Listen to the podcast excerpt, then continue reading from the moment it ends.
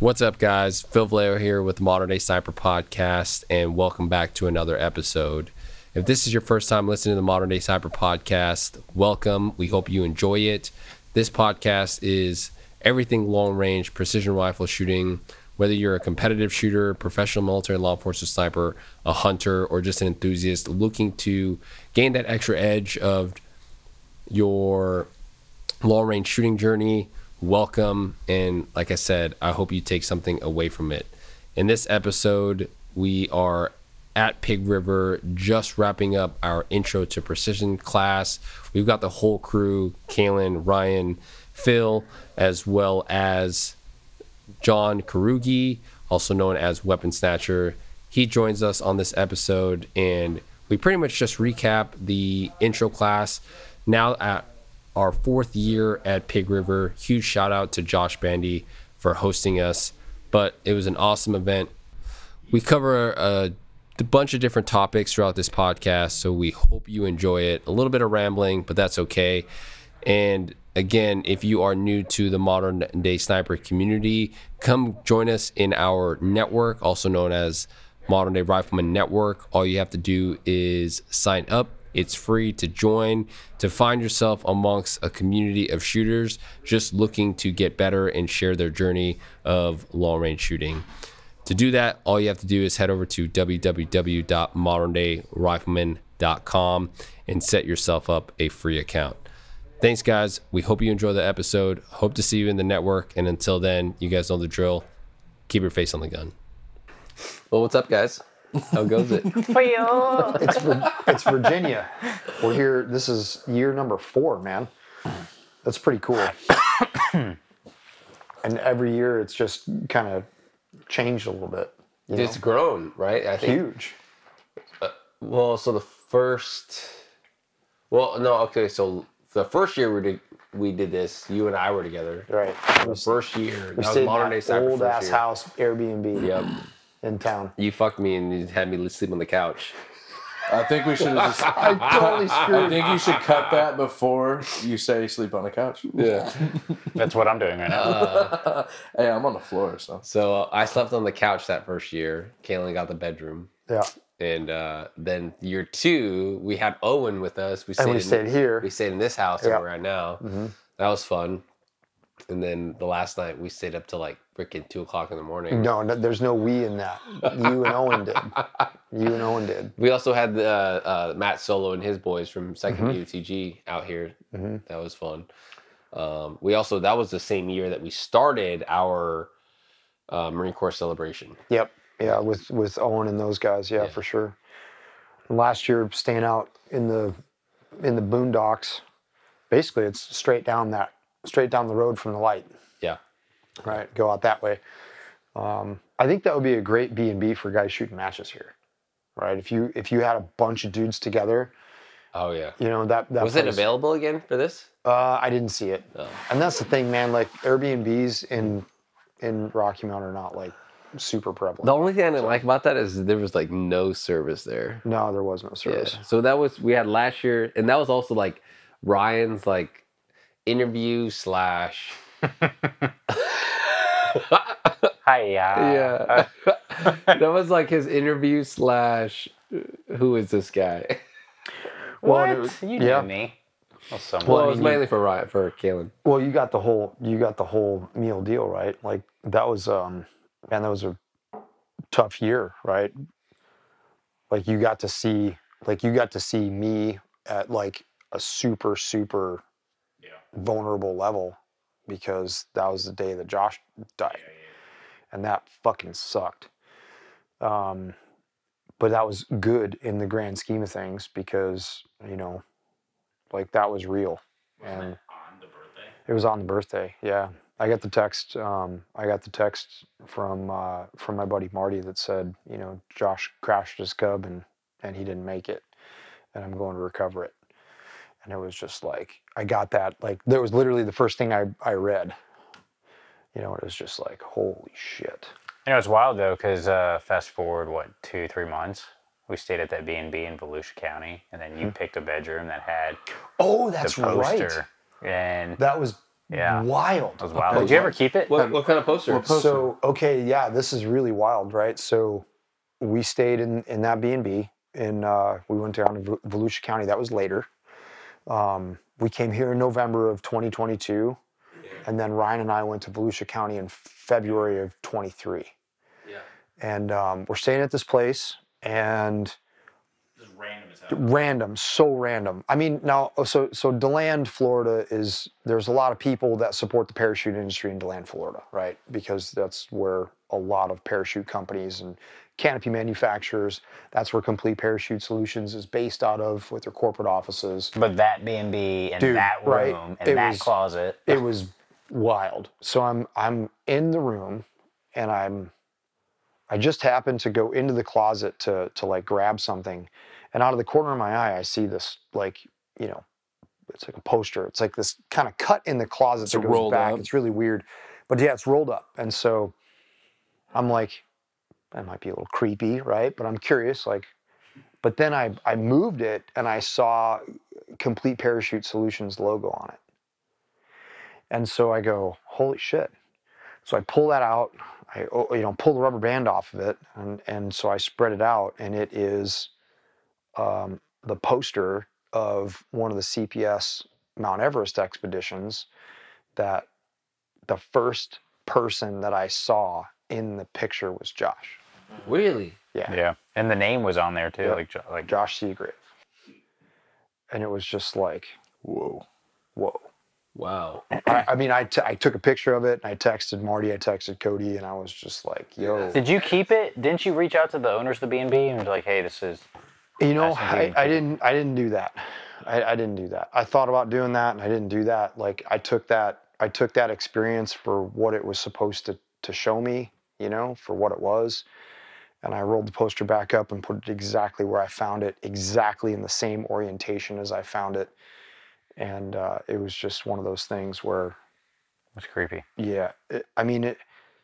I don't know, man. Like, it just depends on what it is that you believe in. But um, for me, that's like a, that's a signal from the universe.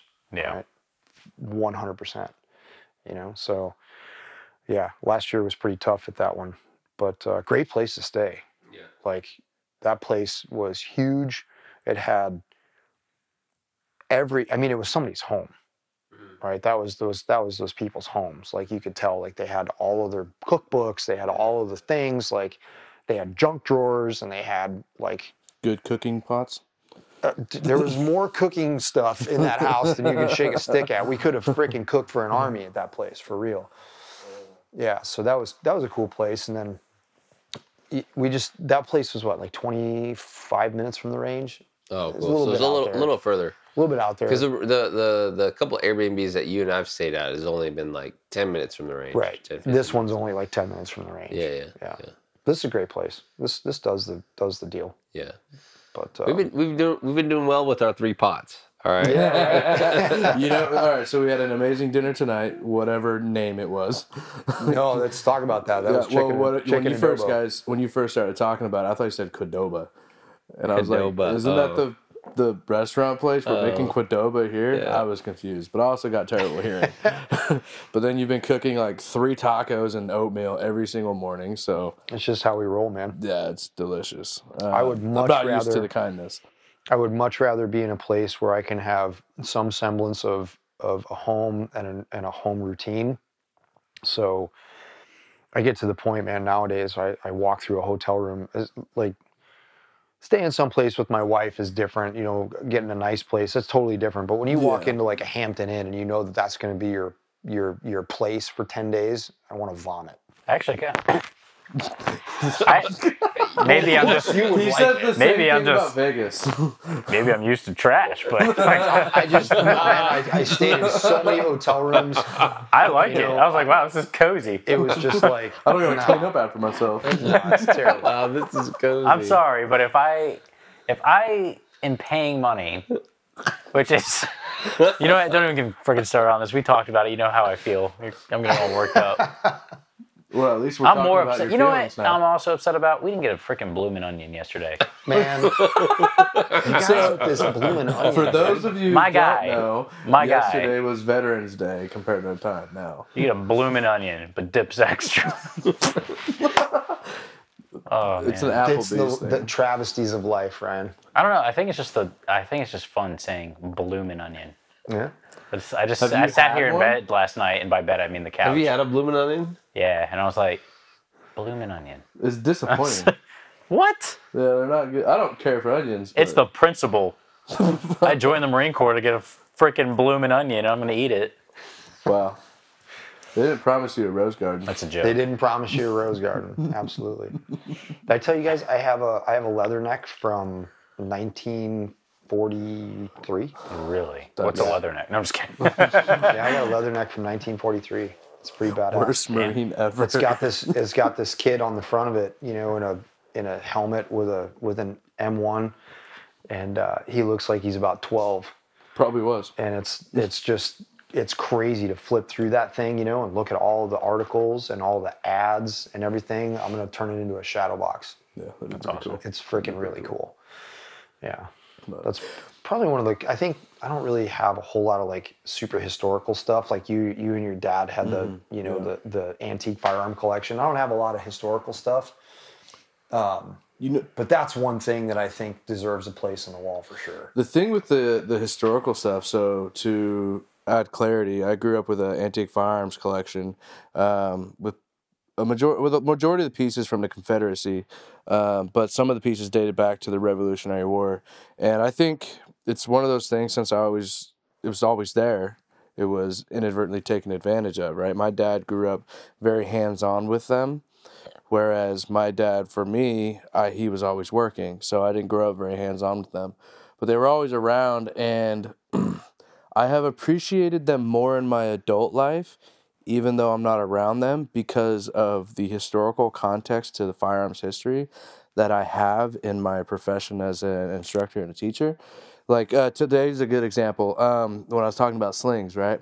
I mentioned like, hey, do you know the origin of slings on firearms? Like they were first used as stabilizing for guys in the sixteenth, fifteenth century having shooting competitions. Like, there's paintings of that. So being able to go from that far back to where you're standing now on a firing line and we're still using them in the same context, it adds depth, just like the Marine Corps Spirit of Corps, right? Like, you got two hundred forty-eight years of this history that you become a part of. You step up to the plate and you become, you learn to become a shooter. You're taking on part of that history. Yeah, and that's a that's a great perspective. Yeah. So, and sure. I mean, America, there's arguments you can say that uh, we're we're built on the rifleman. Absolutely. Absolutely. one hundred percent, man. one hundred percent. Like, you didn't survive. You, you didn't survive on the frontier unless you knew how to shoot a rifle, right? That was a part of your normal day-to-day routine. That was how you survived. Like, so... that's a part of American heritage, whether you want to admit it or not. To think about it, like, in that context, right? Like, it, I mean, it makes me think of, as silly as it sounds, as Jeremiah Johnson. Oh, and it's not silly at all. Right. And like, he did that by, that that story, he volunteered to do that yeah, because yeah. he just returned from a war, and he said, I need to get out of this, and I need to go someplace other than all of this madness and mayhem that I experienced for the Doesn't last that sound familiar? Years. Yeah, absolutely. Like it. I mean, that's a, I mean, Jeremiah Johnson's an absolute classic, man. Like, that thing will be, that thing will be a classic for generations to come, too. That was fantastic movie. Everyone's in the background like, oh my God, Phil watched Jeremiah Johnson. I remember, I remember while, while he's cooking it was rice. Like one of those things we did that tonight with what, what movie was it? It was um, what movie did I say? Have you seen that movie? Oh, uh, which crap! One? Yeah, it was. Uh, no, it was a it was a shot at being a millennial. Yeah, which one? Not. Yeah. Um, I don't remember. I was, but you are a millennial. Though. You are a millennial. nineteen ninety-one? No. You're Gen Z? No, before that. No, millennial. I'm a millennial. I'm thirty-two. Okay. Yeah, I'm a fucking millennial. Yeah, I'm a thirty-five. I'm a millennial. He's, he's a millennial. Oh man, I don't. I reject. I'm the guy. I'm the guy. I'm forty-four. You're a Gen. I just missed it. You're a Gen. Uh, Gen. You're the generation that fucked up. The gen- no, I'm just kidding. Uh, gen, you're Gen X. Yeah, I'm Gen, Gen X. X yeah, yeah, yeah, yeah. So I just, I mean, fuck, I barely missed it. Is that like a they them thing? No, nah. we're we're technically Gen Y, but we're just known as millennials. When did the Gen alphabet start? And then Gen Z. Yeah, Gen Z's our is, kids' age. Is our kids? Yeah, yeah, yeah. yeah. Mm-hmm. Uh, I don't, I don't remember what movie though. It was uh, you. You were quoting it to me, and I recognized. Damn it! I'll, it's slipping. It was right, right as we cooked dinner. It was right as we cooked dinner. Um, Either way, go back to Jeremiah Johnson though. That's no. one of those movies. It's just like, yeah. have you seen Jeremiah Johnson? Yeah, I have not. Somebody says, you know who has not seen? Yes. Do you know who has not seen Jeremiah Johnson? Claire. Ryan. Ryan. Ryan. Oh. We have a T V right Didn't there. Didn't he just learn how to make a fire? You know what? We're I, gonna watch Jeremiah Johnson. I'd rather, I'd rather I'd, not. You know what I'd rather watch? What? Uncle Roger. Jurassic Park three, where Phil's calling for help when he sneezes. Do you want to be vulnerable about the fire, Ryan? Do you want to be vulnerable? Hey, about oh, the fire? Absolutely. Admit, I was like, hey, Kalen, can you show me how to make this fire? Exactly, which is why you need great. to watch Jeremiah Johnson. He got a squaw by the end of it. It was yeah. great. Oh what? So it's a story. So it's a story of this of this this. Uh, I can't remember if it's like if it's depicted in like the Spanish-American War or whether it's after the Civil War. It's mountain man. It doesn't matter, right? It's it doesn't matter. Man. So he comes. This is a this is an individual who participated in multiple combat campaigns, right? And it was during the big uh, push west into the frontier during the trapping days and um, like eighteen fifty time frame. And a lot of people that wanted to get away were venturing into this land that was called the frontier. And it was uncharted, unmapped. Um, there Space. were there were Indians everywhere. Um, who knows what you were going to come into contact with? And the dude found himself a horse. Um, he knew nothing about being a mountain man. So he found himself a horse and a mule. And he tried to find uh, a fifty caliber Hawkins rifle, and he couldn't oh, find yeah, a fifty caliber yeah. Hawkins, right? The best he could find was a thirty caliber. Uh, it was a thirty or thirty-five caliber. Whatever um, it was, he got. It doesn't matter. It. He he just like it was like all he could get, and he was like, "Fine, I'm going to take that, and I'm going to take this, and um, I'll see you." And off he goes west. He left Missouri, and he went west and ended up in the Rockies, and so. Um, a lot of the stories, some of the stories in there are have bode some truth. Um, I think like they the pulled. Crazies, the I think they mountains. pulled stories from different places and brought it into one, which yeah. which is absolutely fine because it still gives you a lot of historical context. It's amazing, right? Yeah. It's yeah. absolutely amazing. I mean, I often think. I mean, Cass gives me shit for this all the time because she's just like, "Oh, I know he's. I know what he's thinking about. He's probably thinking about what this looked like before yeah. anyone was here, yeah. you know." And she just busts my balls about it, but it's fine. But I do, man. I look out, and I'm. I'm always ask myself, like driving across a part of the country, like, what did this look like prior to us putting all of our fucked up shit on it? I think the same thing, but I don't go back to the mountain men time. I go back to. Like mammoths and saber tooths and everything, because sure. to me that's I mean, yeah, fascinating. That like far, absolutely. Giant cats with like foot long teeth and yeah, it's hair.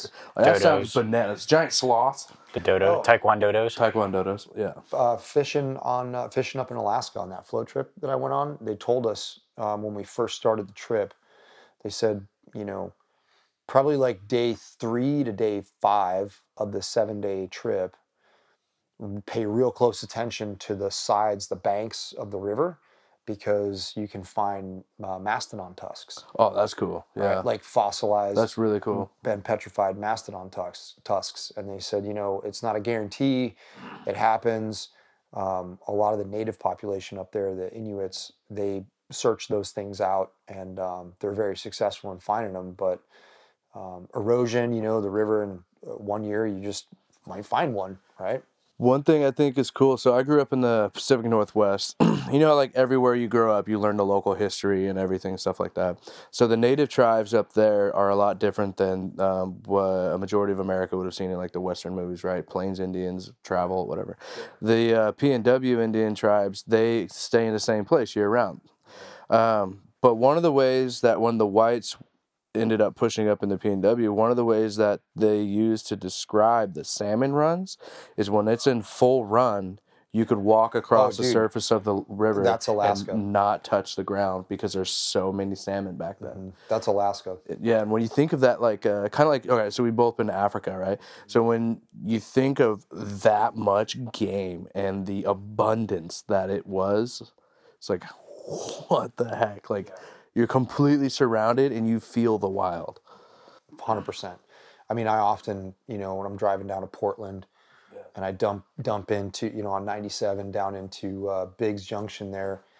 It's like, man, I wonder what the Columbia looked like before we dammed it all up. You know, like how cool of a, how deep of a canyon that really was and like what it really looked like. It was, yeah. you know, seeing the pictures of it and stuff, like the Celilo tribe. Mm-hmm.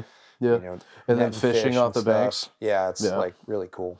Really cool. You guys, are, you guys look lost. Yeah. But yeah, no, the uh, like, those... they don't give a shit about this stuff. it, it's I don't know. It's just kind of fascinating when you think about it, though. And I think you take for granted about the the changes that we've wrought on the land, especially in the, in America. And then when you go to these other countries that are, you know, as far as people being there, are far older, but do not have the uh, the have not had the capability of advancement and um, changing the landscape to their benefit like we have done in America, conquering it, you know, the Western way, I guess. Um, it's kind of bananas to think about. It is. Like, it really is. It it's, absolutely it's, is. Even coming here, like, can you imagine navigating through this stuff for days and days and days and just being like, man, I'm going to keep going east. I'm gonna keep going. well, well, well, so what's what, uh, what I, what's cool about out east? This is what I remember when I was at like an advanced course during cyber school at Quantico. Is all the uh, the burial grounds. Yeah, uh, for just sure. like just like bumping into uh, the just mon- out of nowhere, just like bumping into them on patrol, and you're mm-hmm. like, "Do we set up here?" Right, right. Not a good idea. Yeah, man. no. Not just like in there, like of like you know, twelve to twenty people, right? Of of these little small little burial grounds. Mm-hmm. Well, so like growing up on the West Coast, everything's just more spread out. Come over here to the East Coast, like I have been this last year. Super compressed. It's it is super compressed, even the on ramps and off ramps. But the thing, like my dad's a huge history buff, so I grew up with that. So coming out here, the a majority of the U S history is here. So now I'm in Richmond, Virginia. Now I'm driving past the Booker T. Washington site. Um, went to Thomas Jefferson's house and all the Civil War battlefields, and I'm looking around like this is this is a lot closer to each other than you know I had imagined in my head, and uh, it's like I didn't fully comprehend that Richmond, Virginia, the capital of the Confederacy, three hours drive right. from Washington D C. Yeah, pretty wild. Like, yeah. Yeah, and, and it's just bananas. Yeah, well, I, I grew up um, right uh, right on basically the confluence of the Niagara River on Lake Ontario. Mm-hmm. And so that was where um, a lot of the French and Indian War was fought. Mm-hmm. Like literally in my hometown. There's still the, there's the Mohawk still tribes up there. Yep, Mohawks and Senecas. Um, and... Uh, like there's still homes there that were built in like eighteen twelve and they have placards on them that they survived the British coming through and setting everything on fire. yeah, yeah. There was the houses. That, I mean, like they'll have placards on them, historical, historical placards that say, hey, this house was built in seventeen ninety-five and it's still standing. Yeah. This house was built in eighteen oh two. Right. And uh, there's historical markers like, hey, this was the Battle of Bloody Run um, where, this happened, and Fort Niagara was a major strategic, uh, strategic fort to control the Niagara River in the war, in both the French and Indian War, and then the War of eighteen twelve. Yeah. And so a lot of that shit was fought right in that point right there, because they needed to control the shipping lanes of the Niagara River into Lake Ontario, that would then allow yeah. people to conduct trade up through eastern Lake Ontario, up into like Saint George and stuff like that. The one thing I thought was wild was, and this is totally off topic from, I guess, what we all do as a profession, but um, the Mohawk tribe, two facts that I thought was interesting is Mohawk actually means cannibal, and whites thought they were cannibals, but they weren't. Um, and that's where, and they had that haircut, so that's why we all know it as a Mohawk haircut. The other thing is the Mohawk tribe during that time, along with a lot of tribes up and down the East Coast, had a uh, a treaty of Confederacy between them, of free trade and everything. That treaty was actually the um, the format, if you will, the foundation of how we structured our U S Constitution. And it was from that and the success that was seen between those relationships that inspired a lot of how our U S Constitution um, it had to come out. from somewhere. It had to come out. It had to come from somewhere. It had to come from somewhere. And one of the coolest rooms I've ever been in, like where I experienced the most reverence I've ever been in, was in D C seeing the um, U S Constitution. Like, you're afraid to breathe too loudly for the fear that you might damage the thing. Right. Or, yeah, and disrespect it in yeah. any way. Like, just breathe quietly, walk yeah. softly, look, and walk away. Yeah, there's a lot of history on the on the East Coast, for yeah. sure. Big time. And the West is just young. Yeah. Super young. But, I mean, he grew up more West than any of us, so. Alaska's, Not necessarily. Alaska's really young. Oh, yeah. In in in the young, in the sense that it just hasn't been, you know, I shouldn't say destroyed by Western civilization, but I mean it's hard to, right? Like it, like Anchorage is the biggest city, mm-hmm. and um, you know, there. But there's plenty of opportunity, especially you know now that I'm into hunting and and and understanding the land that we have. Right, and then land that that's the last frontier. Yeah, it truly is. It you really know? is. Same um, thing with like Northwest Territories, yeah. the Yukon, yeah. northern British Columbia, yep. Yep. Um, all those provinces, all those Canadian provinces. Um, those lands are wild. I mean, it's literally like that's the last that in Siberia, yeah. and places like you know Tajikistan, Kurdistan, all that stand belt, right, from Nepal. Going west, um, I mean, like going to Nepal was, and going up the Khumbu Valley, it's probably one of the most remote places I've ever been on the planet. Really? Absolutely. There's nothing, in order for you to get from the nearest airport, which is Lukla, from Lukla to Everest Base Camp, it's like a eight day walk. Wow. Jeez. Yeah. And that's the only way you're getting there. There's no roads. Right, so you pass people, right? So uh, there was this older gentleman that was on our expedition, um, and he developed the oxygen system uh, that we used to go do our skydives. And he developed this oxygen system because the climbing oxygen system, uh, it's called top out aero. It was it, he determined it to be like insufficient, right? The the regulators froze up all the time and caused people to to to die. And so he wanted to do it himself. And um, he's a British Royal Air Force officer, Ted. And um, Ted was a mountain goat, and he was about in his seventies when I met him. And uh, skydiver, um, mountaineer, and he was part of our drop zone crew as we started to work up the Khumbu Valley with the ultimate destination of making a skydive at um, the west col of Barunse, um, or the south col of Barunse, rather. And, uh, but Ted was just such a wealth of knowledge. He's, I mean, a billy goat. Like, you don't talk about a billy goat and the man in his early seventies. You think I, you think I went up that hill? That dude would have fucking smoked me. Right. Like truly a mountain man. So amazing, amazing guy. Taught me a ton. Um, but, uh, when we went there, he told me this story. When we went to Syangboche Airport, right above, um, uh, right above, um, man, I'm having a brain fart right now. Syangboche Airport, right above Namche Bazaar, and it's like twelve and a half thousand feet. And we stayed at this tea house, and that was where the airport was, where we were going to kind of base our operations. And and there was um, a toddler, a family up there that owned the tea house, and Ted was um, kind of bouncing this toddler on his knee. And he said, um, I've been coming up here every year for the last, you know, five years or more. And I remember when they got married. I remember the year that I came when she was pregnant. I remember the year that I came and she was a baby. And, you know, and he goes, you have to understand that these people will never see anything other than this. like all of the stone huts that we would hike by, all of the people that live on the mountain and up the valley, they will never see anything other than that their whole lives. Like, they will be born there, they will be raised there, they will live there, and they will die there. They will not see what you and I have seen. They will not see what the four of us have seen. And that's just tremendous perspective when you come to seeing how remote it really is. And you're back there and you're just like, dude, this is an eight-day walk. And the, I mean, there are helicopters that fly up and down all the time, but like, it's remote. Right over on the other side of Pumori is China.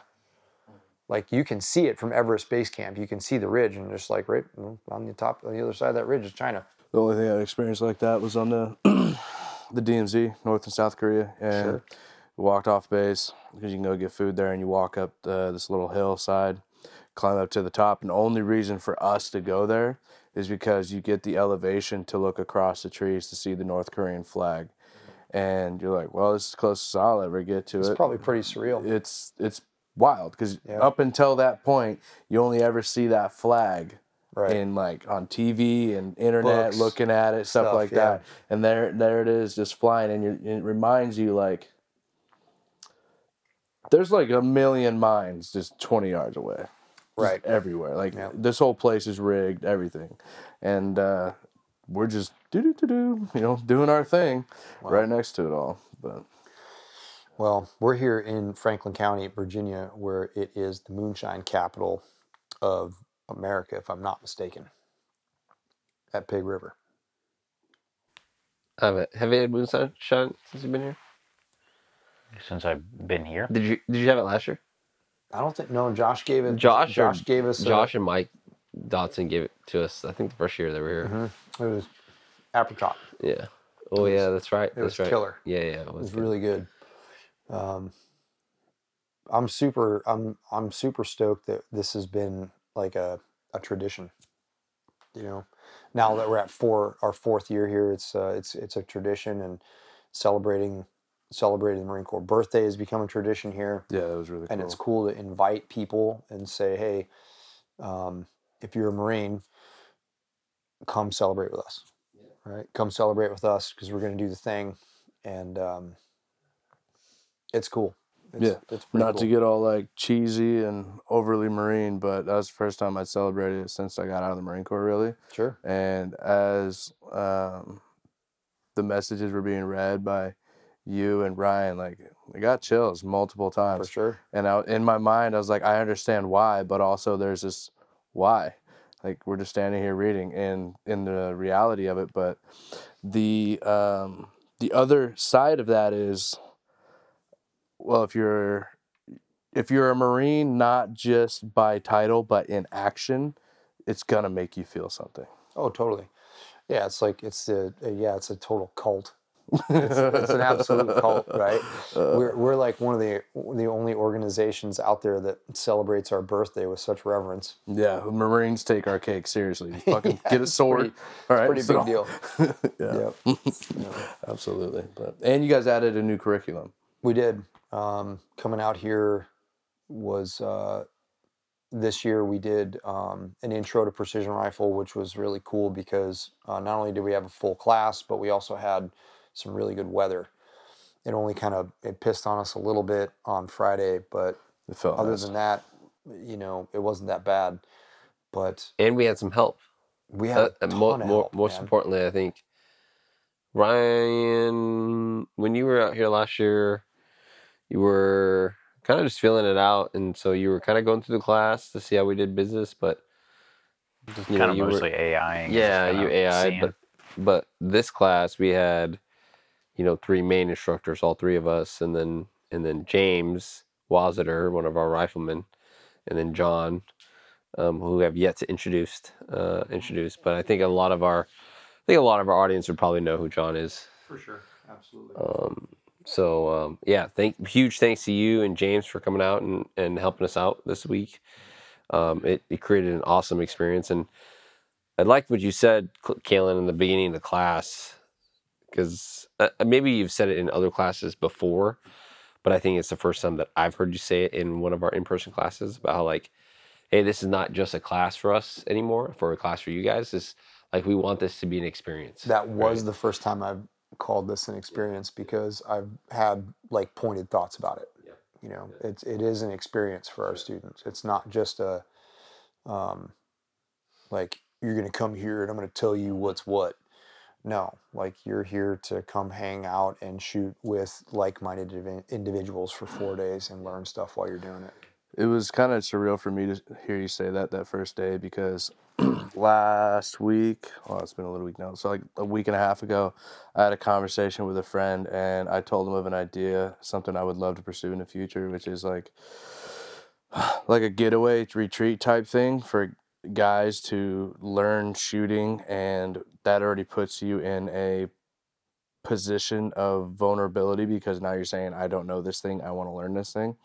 But it also is something I wanted to add into it, was like bring in professionals um, who talk about our the I don't know how to I don't know the right words for this, so I'm just going to be very um, Barney style, but talk about how our body responds to traumatic events, talk about how our mind responds to it, talk about the how to maintain and um, do work on ourselves, both mentally and emotionally, so that men know those things, because I would say a, a large part of the male population, I'm just going to speak for the U S, in the U S don't seek nor get exposed to the verbiage they need to be able to explain the things they feel. Yep. So it just comes out as anger.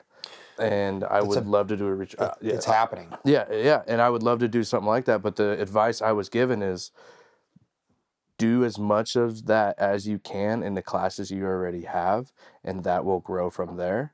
Don't just think, oh, I don't have the resources to set out to do this one hundred percent now. Just That's, grow it. That was the beginning, you know, of Modern Day Sniper with it, with Modern Day Sniper with uh,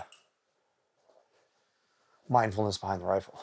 Yeah, that was the that was the thing. It was just like, when we started this, it was just kind of like us, you know, scratching the surface or hitting the wave tops of understanding what some of those points that you're mentioning are, and then, you know, learning more and more about it, and then applying those through applying those concepts um, gingerly, if you will. Right. Gingerly. Yeah, you don't want to sprinkle it too hard, because some g- knowing guys, it turns right? people away, yeah, right? Yeah, They're just yeah. like, oh, what do you guys, you know. This is what the hell is this? I didn't, you know, this isn't what I want. I didn't show up for tie dye right? shirts so, and weird drum dances. And it doesn't even have to be that way, yeah. right? It's not that way at all.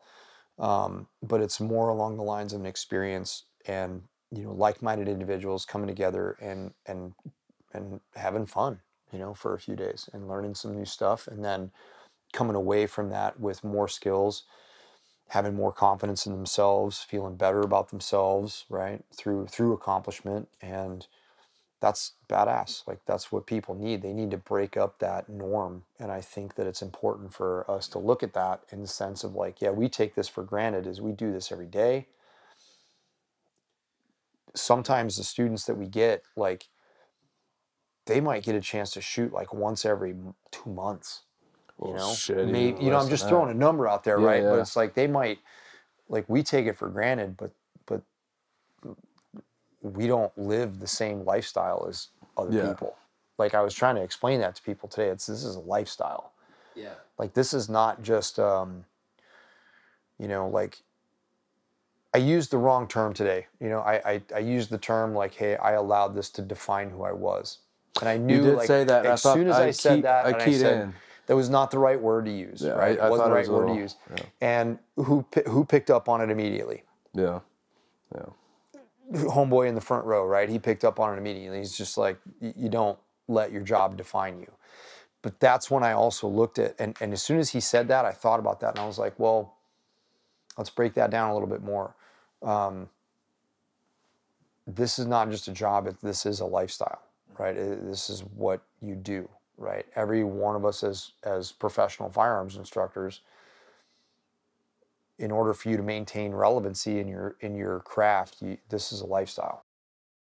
Me and Phil had an interesting conversation going to the gas station today. Uh, relevancy, maintaining relevancy.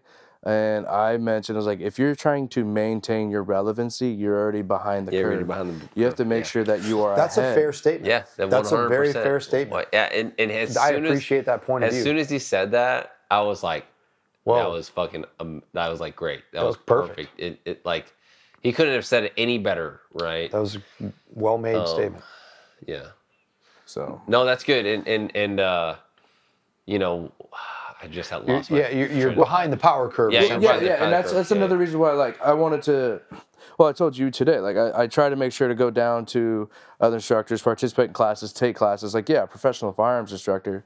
And, I mean, Phil and I talked about this again today, too, is uh, pistol, carbine, and long gun and everything.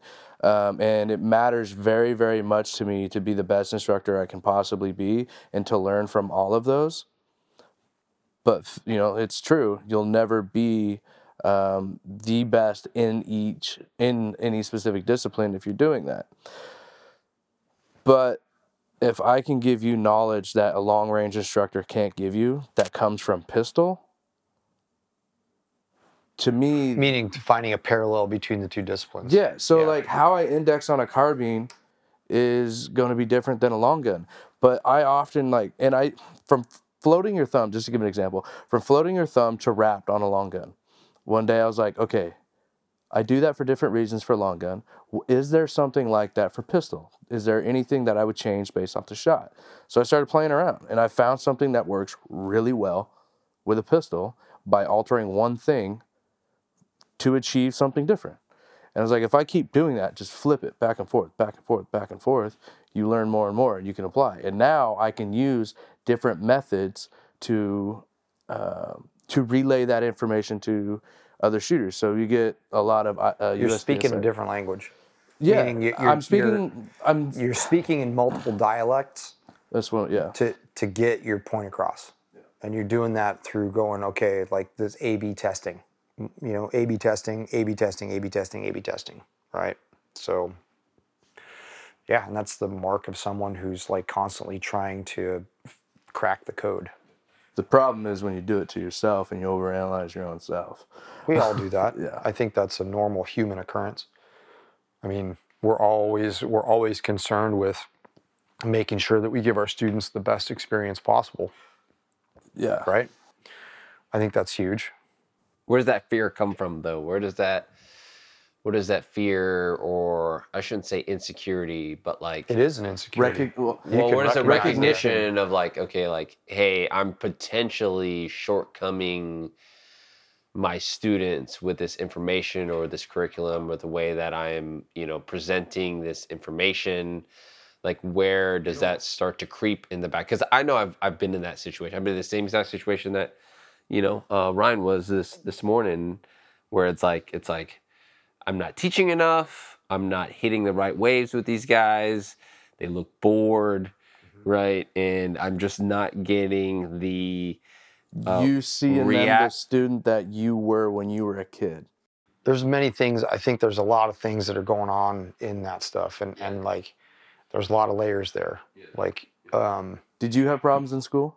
Learning or just being engaged? All my teachers, there was only a couple of teachers that I had were worth a shit. What about you? No, I mean, I was a straight A student. So. What about you, Ryan? What about you? Ryan, what about you? It doesn't matter.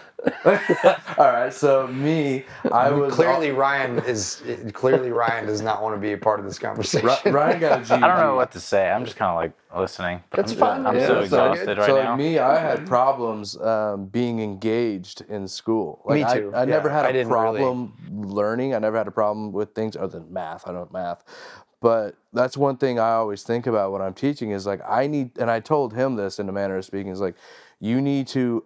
Poke and prod them to engage back with you because you're reflecting the energy they're giving you. Yep, that's a hundred. That's very true, absolutely. Because if you're if you're energetic and you're showing up with with with with your own power and your own energy, the students are going to feed off of that, and it's just going to be a reciprocating mass, right? Of of energetic exchange. I'll often cool. uh, I'll often call them out like, you guys are a little more early morning reticents. Is quoting. to me, it's quoting one of my favorite movies. But it's, I'm basically saying, oh, they're quiet and they're not engaging. So then I'll get to a point where, say I cover grip, go over grip. All right, you guys are asking me three questions, and I'm not moving on until I get my three questions. So I, I get them thinking. I make them wake up, get them engaged, um, stuff like that. And, uh, like, like, yeah, I'll just poke and prod to get them get them engaged. Like, this is a two-way thing. I want to learn from you, too. Um, I, the last class I had uh, was a Marine Corps Reserve Staff Sergeant, and he was telling me, I think he was tracks, but they use, when they refer to a target, they use the term form. So no matter what that target is, say tanks, B M Ps, whatever, if they have to say come a half form, it's the same measurement because they're talking about that one target, so half of that target. Because I had recently talked about doing a M I L versus M O A versus B D C video, and um, how do you talk different optics and different reticles onto the same target? And he's like, well, we use this. I was like, I'd never heard that. That's a that's an interesting thing to think about. Well, it's I an learned argument that. for using. It's an argument for using like a target width or a half a target width. Yeah, you know, that's yeah. like basically like. Um, you know, a little bit more detailed Kentucky windage. Exactly, right. And I, was, I told them, I told the whole class, I was like, I never would have learned that if you didn't engage back. Mm-hmm. Yeah, so, I mean, we're always in that situation because we care about, I think, to answer your question, right, like, where does that come from? Well, um, it comes from not wanting to get it wrong, right? There, it comes from it comes from a place of perfectionism, Um, which not which isn't always healthy, right? It, it's not always a healthy thing, um, but it depends on how you look at it. Like the way that you were looking at it today, you wanted everything to be absolutely perfect, which is fantastic. But at the same time, there needs to be a balance of of saying, hey, uh, this is the way that we've structured this information and the delivery of this information, and I'm confident in the methods with which we deliver the information. And so we're just going to continue to roll with that with that plan. And everything changes, right? You even made a comment. You were like, hey, yeah, you didn't, you didn't, you taught something different last time I, I yeah. listened to you. It's like, well, yeah, man, if I'm like, I'm trying to learn things and I'm not always going to get it right. I'm, and if I'm not, um, I'm just, I'm always looking for new ways of explaining things to people. And so like the trigger control stuff, like, yeah, I used to tell people to try to, to try to, to try to press the trigger when they wanted to. You, you know, once they've determined that they can have the appropriate sight picture to make that happen, press the trigger now. Like you hit the bottom of that breath, press the fucking trigger. Like stop trying to milk it, you know, because I noticed that like students would get paralysis by analysis. Yeah. They're overanalyzing the aiming process. Yeah. And so by doing that, they're applying like incremental pressure. And then by that time, the brain is freaking the frick out and going, it needs to happen right now. And then they start crushing triggers, right? But instead, like, know it's going to happen. Like my mindset was, know that it's going to happen. Understand your trigger well enough to know that once you apply this pressure, it's going to go, right? And aim, aim first, identify the aiming is good. We don't have to hang out there anymore, and now breathe in, breathe out, and like get that shit done. Trust your sight picture. Yeah. So that's not always, and you know, that's not always the right way. And the the trigger control is a subconscious mindset. Like you asked me about the like what I thought about the whole Joel Turner thought process. Yeah. yeah. I think that trigger control is a subconscious execution. The reason I think that is, if you guys did a ball and dummy drill with me tomorrow, gave me fifty rounds and twenty of them were going to be dead chambers, every single press would be exactly the same. Yeah. Because that trigger control, it's a subconscious execution for me.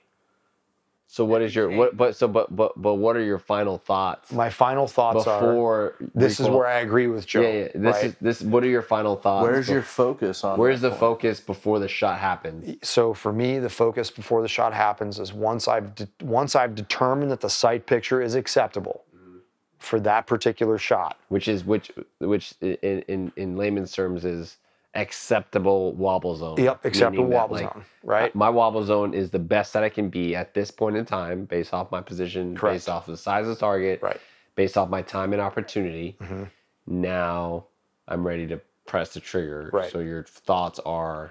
My thoughts are, once I see the acceptable sight picture, I say, there it is, like to myself. And that's the initiating motion. That's your command to execute. That's my command. By doing that, that's your, you're telling your, now once that statement is made, you're telling your subconscious to to execute. But no, but are based you, upon the stimulus are, that you're seeing. But are you, is it your subconscious at that point that's pulling the trigger, or is it your conscious thought of, okay, I know my trigger press, no, I know I'm ready to execute my firing process now. Apply pressure. That's what Joel Turner describes as being open loop versus closed loop. Um, open loop means that you allow your you allow your brain, your subconscious mind, and and, and as I've heard him explain it, um, I bought his masterclass. Like I, I listened to it. I wanted to hear what he had to say, um, and I agree with with probably most of the things that he says. But the whole thought process, like I have deter- I have known that the trigger press that I'm about to experience is going to result in recoil. Like, and it's only because of my own ineptitude of maybe of not putting powder in a case during the hand loading process that the primer ignites and you just literally get nothing. And the sight picture doesn't move. I'm not moving the gun. Right? Like I'm not, so in his, in Joel's thought process, that would be closed loop, yeah. Meaning I am not allowing my, my subconscious mind to take over, because if the subconscious mind takes over, his thought process is, is that you can't defeat the fact that the brain knows that it's about to experience an impact or a concussion from a muzzle blast. And so in his mindset that, you can't, his thought process is that you can't train that out of someone. It's physiologically impossible to train it out of someone. So in order to combat that, you have to stay focused on the present moment. Perhaps I'm doing that through another method, but that trigger is working. I'm not thinking about that. Like I am looking at where I want that bullet to go, and the trigger is, the the the, the pressure on the trigger is being executed after I tell it that it is okay to do so. It's keeping so focused, you have a forced sensory exclusion. So th- if you think about like hunters, right? Don't, they don't shoot with ear pro. They dump around in the animal they need, and a lot of them don't remember the sound of the shot because totally. They have oh, yeah. sensory exclusion. The, in the, in, yeah. And I always, I always loved to hear this when I was hunting. It's like I don't feel the recoil, right? Like. I don't. But, I don't feel recoil when I'm when I'm shooting but, an animal. That, that's a totally other topic. That's a totally. Oh yeah, yeah, yeah, yeah. It doesn't yeah, matter whether yeah, you feel it or yeah. not. It still happened. Yeah, it still like, happened. Yeah. My yeah. point yeah. is, you're focusing on that thing so much that you're not. You don't recognize that thing happening. And the thing I think about it is the closed loop versus open loop, or your method, or your method, or mine. And as you're talking, I, I came to realize a lot of shots I take.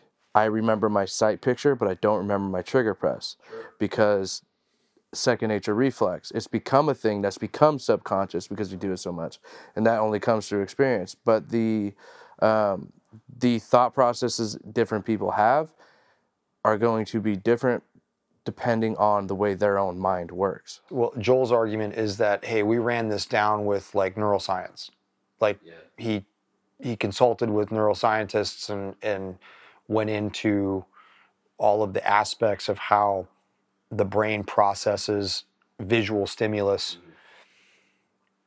into, you know, through the ocular nerve and into the prefrontal cortex. And because we we do know that that the conscious mind receives the stimulus of the senses, right? The conscious mind is aware of the environment. So the conscious mind is picking up, hey, it's hot outside. Hey, it's windy outside. Hey, like there's the target right there. I've aimed the rifle properly. That's the proper. conscious mind. That's the conscious mind. So your thoughts, right? The subconscious mind, you know, the the, the cliche. Um, muscle memory. Well, yeah, muscle memory is a great cliche, right? But then there's the other one like, um, you know, amateurs train until, until they get it right. Get it right. Until they can't Profe- get it wrong. Pro- professionals, professionals train until they can't, can't get it wrong. wrong. Yeah. So what that adage is saying is that professionals train until the action is subconscious, because if it's subconscious, it, you can't get it wrong. The subconscious mind is capable of billions of thought processes at one time, whereas the conscious mind's only capable of one. If you're thinking about something positive, you can't simultaneously think about something negative, right? You can think and feel the opposite, though. Yeah, you absolutely can, and like, that's I just, I just but wanna, that, that's self-image. I just want to make that distinction. So that's self-image, though. Yeah, that has to do with the, your interpretation of your ego. Yeah, that's the self-image. You should probably come hang out with us in December and go through um, With Winning in Mind. We're going to do a book club review on the book called With Winning in Mind. Okay. It was written by Lanny Basham, multi-gold medalist um, in shooting in the seventies. Oh, really? Okay. And now he now he basically he teaches nothing but his mental management process to Olympic-level athletes, collegiate-level athletes, golfers, P G A Tour type stuff, and uh, business executives. So it sounds like a date to me. It's a thought process, right? Yeah. It's a it's a it's a mental management. Like, hey, I've got gremlins running around up in this bitch, and Always. I need to fucking subdue those. I'm over bastards. Here watering them. Right, exactly. Watering you were watering your gremlins you today. Hey, if you're on the line tomorrow and we see you with a face, you're stop shaking your head, your dude. Like, I water my fucking gremlins all the time, but I know that I do it. Yeah, I just know that I do it, and I'm like, I'm okay with the fact that I water my fucking gremlins. There's one thing I realized today is like, uh, so when Phil the other day, uh, other Phil. Um, Dude, that's the fuck, you just... You know what I'm getting to? Watering the gremlins. It's yeah. got to be a fucking t-shirt. Yeah, that's, uh, do that for your Pictionary game. yeah, water, don't water watering the gremlins. Your gremlins? Yeah, I'm going to make it a don't patch. Don't water the gremlins. Uh, but the other day when we were at dinner and um, Phil, the, our, their student that you had, and he was talking about, uh, you know, that experience when he's doing the work he was doing and he felt like it was just right. That, yeah, that, that's where that it was being. And I was like, tell me tell me what that feels like. Explain that to me. And basically it just came down to flow state. Like things were flowing through. And I started to think about that because um, the after the past year or so that I've had, right, uh, thinking about, okay, I don't have purpose, but right now my purpose is to find it, and that's okay. Um, thinking about all the times I've instructed, and when I get to my classes, when I get in front of shooters and I'm teaching, nothing else is on my mind, nothing else is on my emotion. I am in that class. There is nothing else that exists to me besides that. And when I stepped up in front of the, the students today, we were talking about talking to them about slings. I was there for like five minutes. In that five minutes, the world just fell away. And realizing that, and it happened the other day when I was going over some tripod stuff with some shooters for the positional. And uh, thinking back to the past year when I was like at the worst I was feeling, and I was in front of students, where going from talking and being okay to turning and writing on a whiteboard for a minute, and all that rushes back for split seconds and it feels terrible, to coming back and talking. Oh, I can relate are, to that. Yeah, yeah, yeah. It's it's uh, it's really, really difficult. But those are also the times where I got the best reviews. And well, you're being yourself at well, that yeah, point. Well, because yeah, I have nothing unadulterated. Else. There's no ego to protect the shadow, because it's just all out, especially when you're in that kind of place. But the uh, the thing that it made me think was flow state. That's where things seem to go flow naturally for me, where everything is going the way I feel right should go for me. I used to do that um, when I first got my instrument rating. Inf- I would oh, diving fly, flying, yeah, yeah, yeah. And okay. So I would purposefully go up to Um, to Seattle on shitty weather days, and I would plan a flight plan, right? I'd figure out, hey, I want to go here, I want to go here, I want to go here, and I would intentionally fly single pilot I F R in Seattle airspace. I remember you saying that the other day, yeah. And it was, the reason that I wanted to do that was it was truly an escape from fucking everything. Like you, do, like for an hour and a half, you're you're owned by air traffic control, right? So you're in the present moment with everything. And I'm sure that there's many pilots out there that have tens of thousands of hours more experience than I do, and that's cool. But um, like talking to skydivers um, you know, skydiving instructors, they're just like, yeah, man, I'm like, sometimes I'm thinking about the bills when I'm, when I'm about ready to open my parachute and shit. I'm not fucking there yet, right? So no, no. I'm not quite there yet. The and me, at, you know, a couple hundred flight hours is not there yet. I mean, I haven't, I haven't, I haven't made that a subconscious execution yet. So for me, I'm still able to go into that process or into that uh, experience and sink my total being into it, and and not allow not allow any external thoughts to come in. So you are operating in the flow state. And so by the time the flight's over with and you land and you taxi and you you know you you taxi to your F B O and you shut the airplane down, it's just like, well, cool, all right, well, that just happened. But now you're back to the real world. Now you got to go back to the and real now world. Now you got that weight back on you. That's right. Kind of how I felt when I got back from Africa. I was like, okay, I feel it back on me. I was lighter, definitely. But uh, definitely felt it back on. When we do these things, it's um, I feel, I feel like we're blessed with a tremendous opportunity to make to make impact on people's lives. Like a lot of people, you know, at first I used to look at it and be like, oh, I'm a shooting instructor. No, no, we actually make an impact on people's lives when we hang out with them and and and. Just talk with them. We can't take it for granted. Let's. Uh, this is our daily job. This yep. is their one-time life experience, most likely. Yeah, or or like an annual experience. You know, I I mean, I tremendously respect the amount of money that people have to spend to come spend time at a class with us.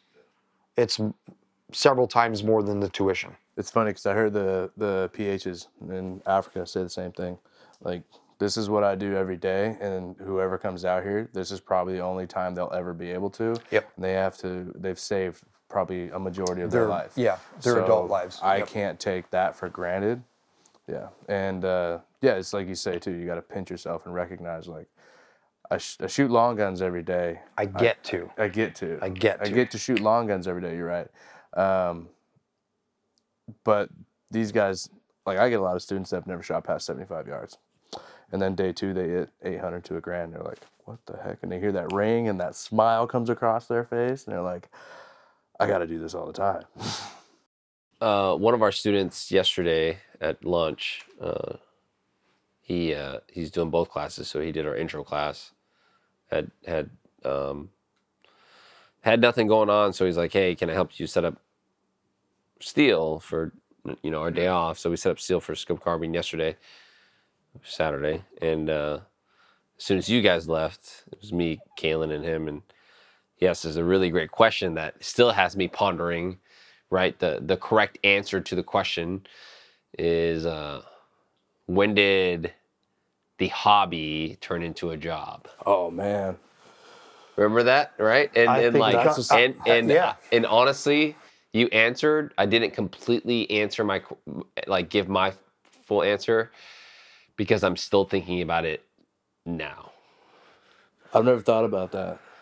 I mean, and like I appreciate him because he respects the the amount of work that has gone into creating Modern Day Sniper, creating curriculum, create you know marketing, and again you know and wearing learning. and wearing multiple hats, right, in such a small team, um, and so you know. Um, Like for him, because like, you know, for, for someone like him, you know, that asks a question, like this is technically also what he does, mm-hmm. right, for a living.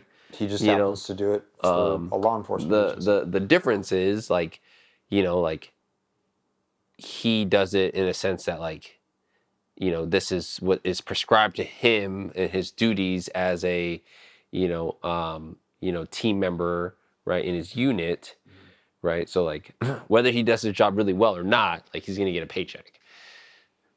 It's a, it's such a great question, and just for me personally, um, he uses his rifle, you know, as a profession to, um, you know, protect the people of his of his county and of his state. Right, um, I use my skills um, as a hunter. Right, and when I'm not teaching people how to do this, I'm using them as a hunter.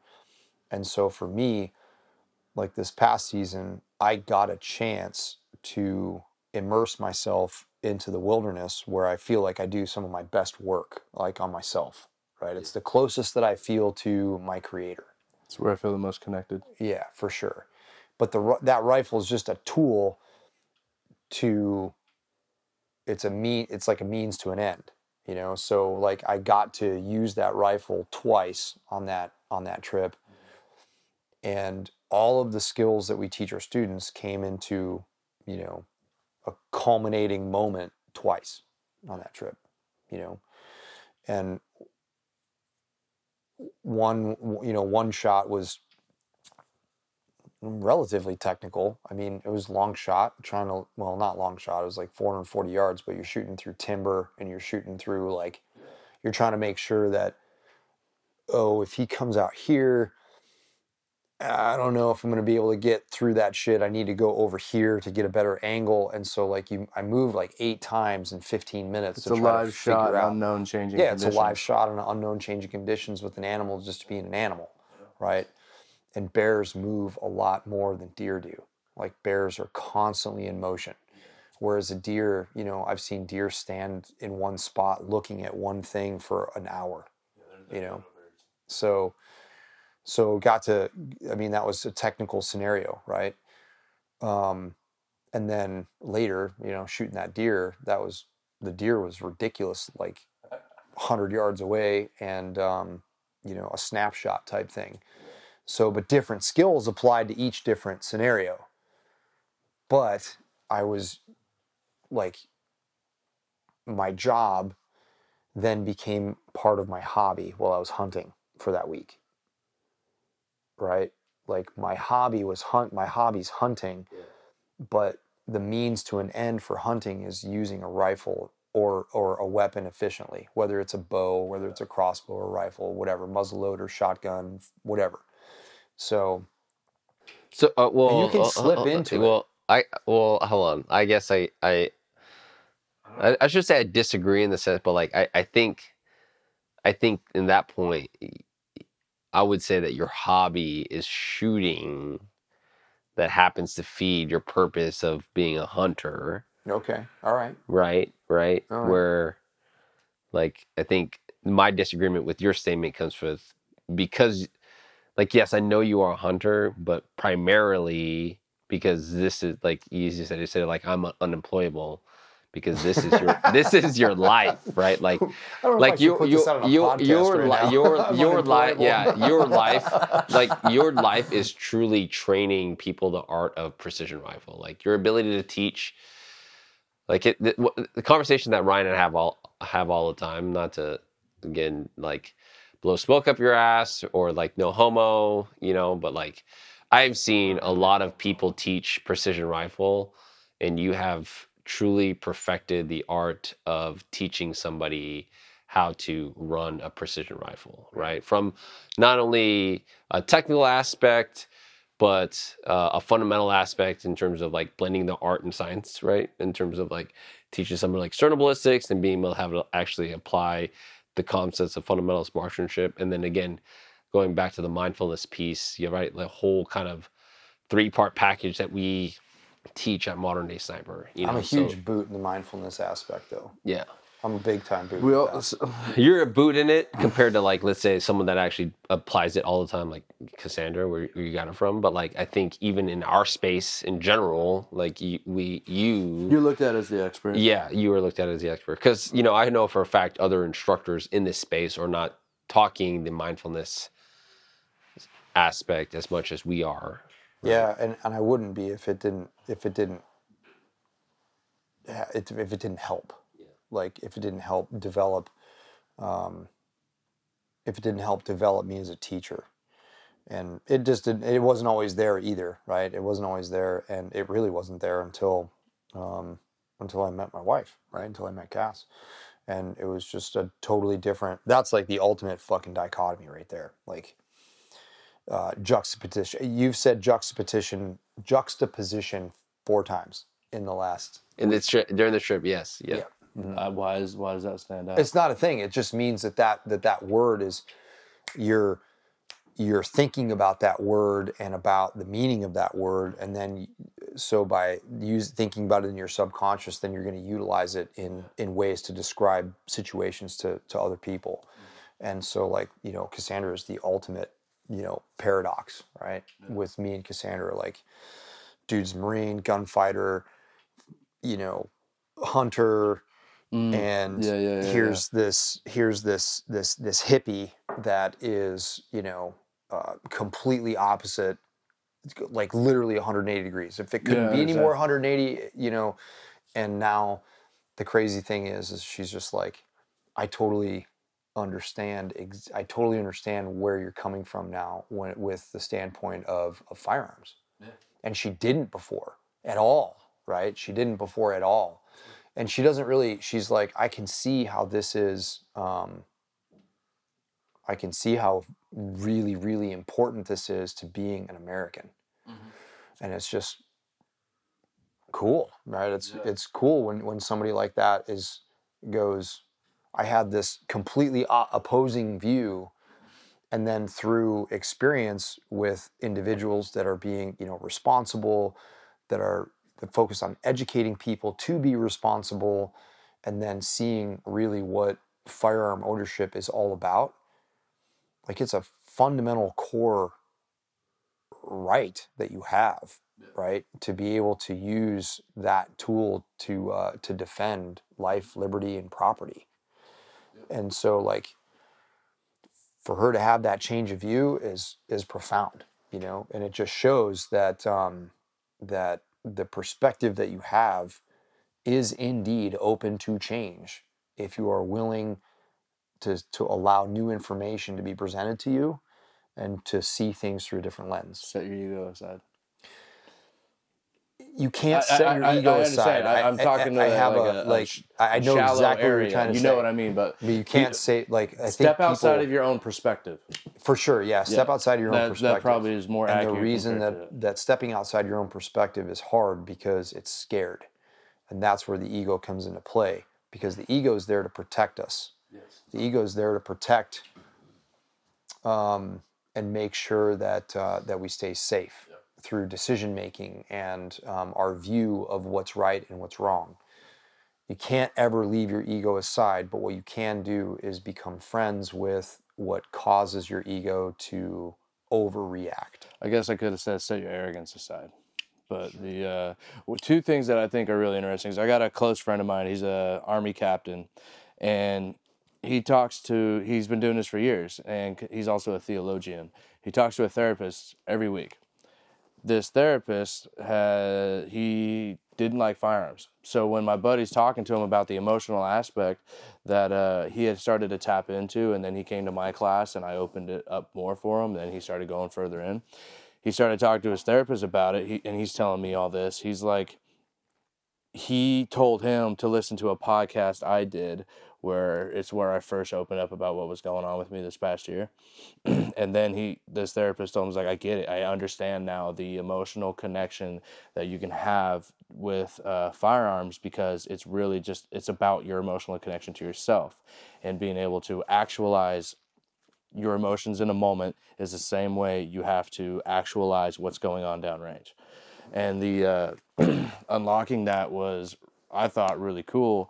And one thing that I think helped me with it is I took something, you know, learning about the shadow and everything, and like you were just correcting me on ego, I wrote a, essentially, what is the shadow aspect of myself as a firearms instructor, as a teacher, as someone who relays that knowledge? Probably many levels. Yeah. So I was like, all right, well, here's, I started writing it down. This is like a year ago. I was like, all right, here's one thing I want to get better at. Here's one thing I want to get better at. Here's what's on and on. Suddenly I have a, a freaking page filled, filled. And I was like, okay, now I'm not feeling so confident, right? Like, holy crap, these are all the things that I feel weak in. But then I looked at that and I was like, if I flip that, these are all the opportunities I have to go deeper into my passion. Sure. And these are yeah, all the man. opportunities I that have to poke and prod and research and then relay as the teacher that I am. So that's what makes it important to go on to other instructors, to talk, to conversate, to um, instructor development. Yeah. Don't and, stay and in your like own instructor chamber. Development's not all just about shooting, right? No, it's, it's not, not all like, just about the skills. It's about the communication, the curriculum, sure. the the um, how to, I guess, kind of like comedians work a crowd, how to work your students to get the responses out of them, that to get them engaged, to keep that command presence and keep their attention where it needs to be so they don't do anything, well, stupid or unsafe, and so that they get the best experience possible so they are not their own worst enemy in their in their class. Yeah, so getting out of your own way is akin to yeah. identifying the fact that your shadow is holding you back from being in that moment, like what you were experiencing today. We all experience it, right? I experience it. Phil experiences it. John, you do. Like we there all were classes do. I almost started crying. And it's like we have to be able to just recognize it. I remember distinctly you and I were shooting together in an individual competition, and I remember you were laying under the shade underneath a pickup truck. It was hot as balls, and I could tell that like you were fucking depleted. And I go, "You good? How you doing?" And you're like, "I'm not really good." I'm not really good. Uh, yeah. And we had a brief conversation, and that's not the first time I've done that for you, and, and it's not right. It's not the first time that you've done that for me.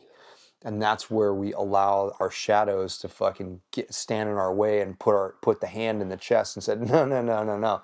You're not going anywhere until you fucking figure this shit out. Address it, or you have to carry it." And I, and I also think it's important to have somebody like that in your life that recognizes that in you, that allows, that knows the right words to to pull you out of it. Right. Right. Mm-hmm. Right. Like even something as simple as that, like, "Hey, are you okay?" Right. Um, and and I think too, because that came from such a place of um, genuine, right? Even over the even over the last weekend, right? Of of of the P R S finale, mm-hmm. you know, um, you know, if that came from somebody else, you know, I would immediately shut down or whatever the case might be, and like just like I'm not going to even deal with this right now. Right? Yeah, um, yeah. Like I don't have the yeah, I don't I, have the I, bandwidth, bandwidth to, to deal with. To deal but with also, it. It could also be they haven't earned that place with you. They haven't earned that place in me, yeah, yeah. I mean, you know. It's who you allow yeah. to know yeah. that part yeah. of you is a big deal, because yeah. you could give that to the wrong person. Yeah, mm-hmm. true, mm-hmm. true. Absolutely. Yeah. yeah, yeah. And and I think that's one thing that, again, you know, kind of tying it back to this this previous class, And, I, and and because of how grown the modern day rifle network is, this is the first time. It's cool to see the after actions or the or the the reviews that happen with regard to this course happen on the thread of the event of this course, right? So, reading in depth into, you know, Jason's and Joe's kind of after actions. Um, you know, one of the things that like it put me in a perspective is that we do that for our students, right? Like we give them that safe space of like being able to fail in front of us and not be humiliated. For sure. Right. That's such a big deal. It, it is huge. I get, yeah. I get told all the times like you're approachable, and I, it baffles me every time. I think I told you guys that, but I, I raise a, so I had a, a, an interesting scenario. This was years ago when I was teaching out, um, I still was using Linda, North, Linda North's property um, during my Magpul days. And um, I had a guy show up to class. He was a doctor. He brought a Desert Tech. Um, and every Desert Tech I've shot, by the way, is an absolute laser. I make it yeah. a point to shoot every single one of them. They're all, they all shoot lights out. The few I've yeah. across. So towards the end of the class, um, we had, we went out to dinner as a class. And then at the at the very end of the day, somehow the topic of the debrief got into like, did you feel intimidated, or did you feel like um, afraid, right, or or nervous, right? Literally seventy percent of the class's hands went up, and they were like, "I was nervous," and that blew me away. Yeah. Like it really took me aback, and I was like, "What? You were nervous? Why were you nervous? Like, I really want to know why you were nervous. Are you for real right now, or are you just busting my balls?" And they're like, "No, man, I was nervous." I'm like, "Okay, let's break that apart. What do you what what was what were you nervous about?" "Oh, everything from don't want to be that guy, um, don't want to have equipment problems, um, don't want to take away from the, the, the class. I don't want to have, basically it was it, it, at the bottom line, it was a fear of showing up. It was a total fear of showing up. That sounds like so much, that sounds like what a lot of us go through in grade school. Like we don't want to be the one with our hand always up. Absolutely. We don't want right? to be the one with that Absolutely, in the back of the class. With. It's the same you exact. You get fucked with. It's the inner child. You.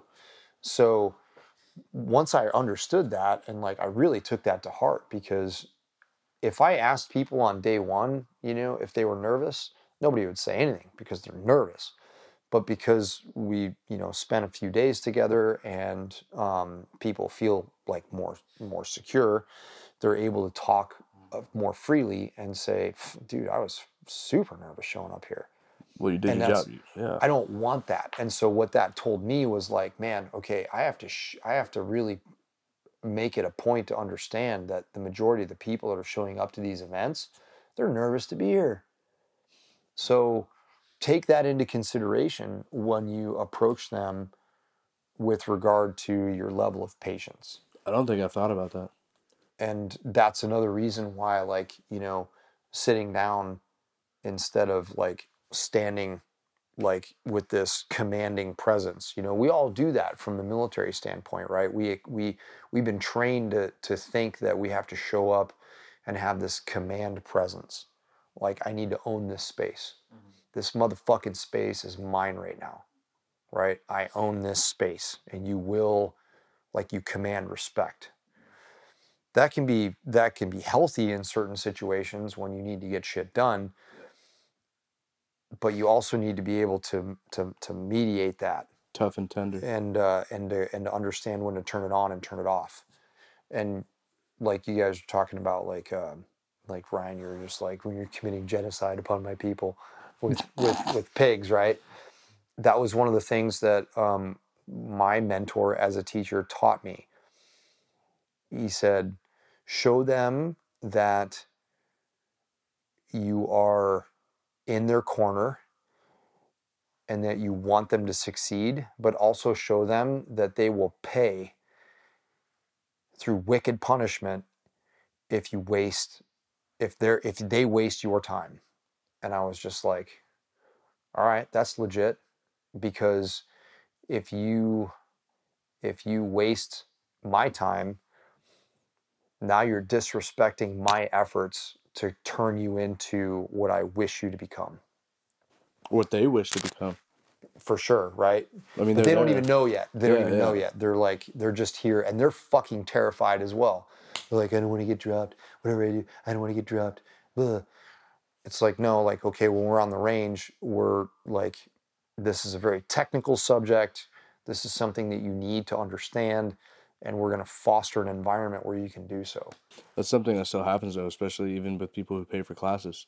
They come out and then they just kind of... Oh, yeah. People are just like, you didn't yell at me. And I'm like, do you pay people? Do you normally pay people to yell at you? No, I, I it's like that. All those stupid bullshit. I've been seeing this stuff on on Instagram.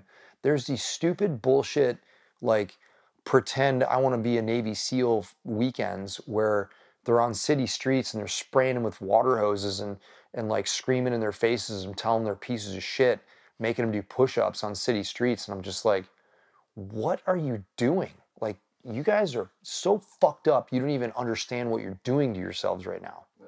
Like, this is not the way. We don't do that. Like, we don't yell at our students, and not at all. Like, you're here for an experience. The only time I, I, I don't get close to yelling, but if I see a continued...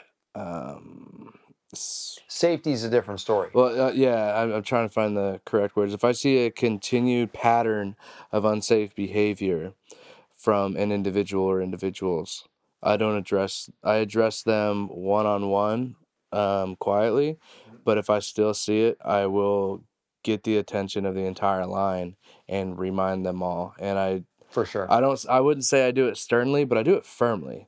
Um, and I think there's a very strong difference between the two of those. Um, so that the point is made clear that there's unsafe action going on and all of us are in charge of our safety.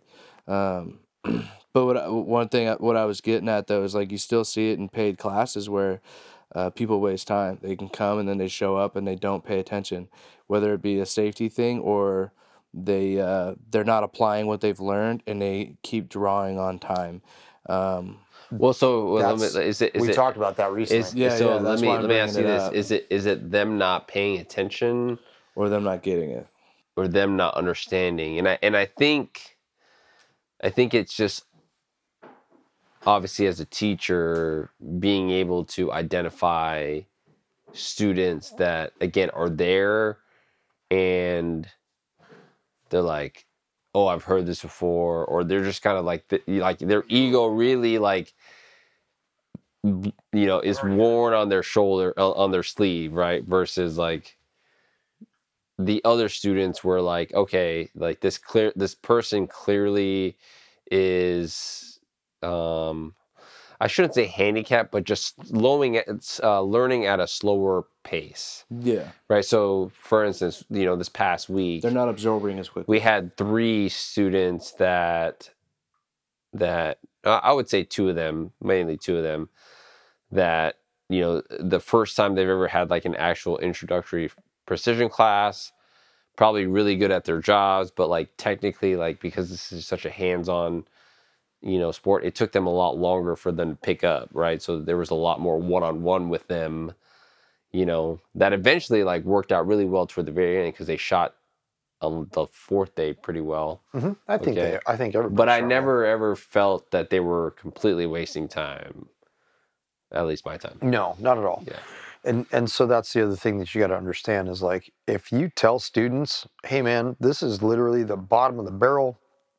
And not the negative of sense of like the, the, the shit at the bottom of the barrel, but like, hey, we're going to take you from zero to as close to hero as we can get. And we're going to, we're going to teach you how to run what you brung. And so you have to be able, that's a, that's a, that's a spectrum that you have to be able to like fall into. So like, you know, you, with the mindset of like, hey, we're not, you know, I think these guys are bored. I don't think they're bored. I think that, and I know I, I, I know exactly where you're coming from because I've had the same the same thought processes myself as well. Because, I mean, think about it for a second. I get a job. Um, I'm a I'm I'm working as a steel fabricator, and um, I interview with a leading firearms component manufacturer, and they give me a job to teach people how to shoot a rifle, right? And they're just like, yep, you can work from home. Um, the business plan that you proposed, as long as you execute on that and you're hitting your numbers, the A-okay, right? Roger that. We're going to give you whatever you need to accomplish this, right? We want you to represent our brand well, and we want you to help us with Uh, I guess, basically marketing the company by being a good face of the company. There's a tremendous amount of pressure with that. Tremendous amount of pressure. And so then you look at those scenarios and you go, okay, man, this is my curriculum. This is what I'm going to do. This is what I'm going to teach these guys. And then you go through a class, and sometimes the class uh, doesn't go well because you got equipment problems. I can't tell you how many times, you know how many times I went out as a single, as a one-man show with like sixteen people working for Magpul? All the time. Go to Volusia County, sixteen people for seven, eight days. Just me, you know? And you're working your ass off to make sure that those people have a, an amazing, wonderful experience. And communicate the information that you need. And not every class is going to be the same. Not every curriculum is a one-size-fits-all. But every single, the, the vast majority of everybody's experience was that they had a good time. Mm-hmm. And I don't, I'm not saying that because I want like pats on the back, but I'm saying that because we all have a tendency to get in our, our own heads and say we're not doing enough, we're not showing up enough. And the reason that we are doing what we're doing is because we are enough and we are showing up enough and people want to hear what the fuck it is that we have to say. The negative bias on ourselves. Yeah, for sure. And that's, it, it, it's, I think that in modulated amounts, it's healthy because it keeps us aware of our own, um, it, it keeps us aware of our own tendencies. It keeps us aware of our own complexes, you know, by going, man, I know that I always do this. I always do this. When you can look at something and say, I always do this, that means you have a complex, right? That's a complex around that.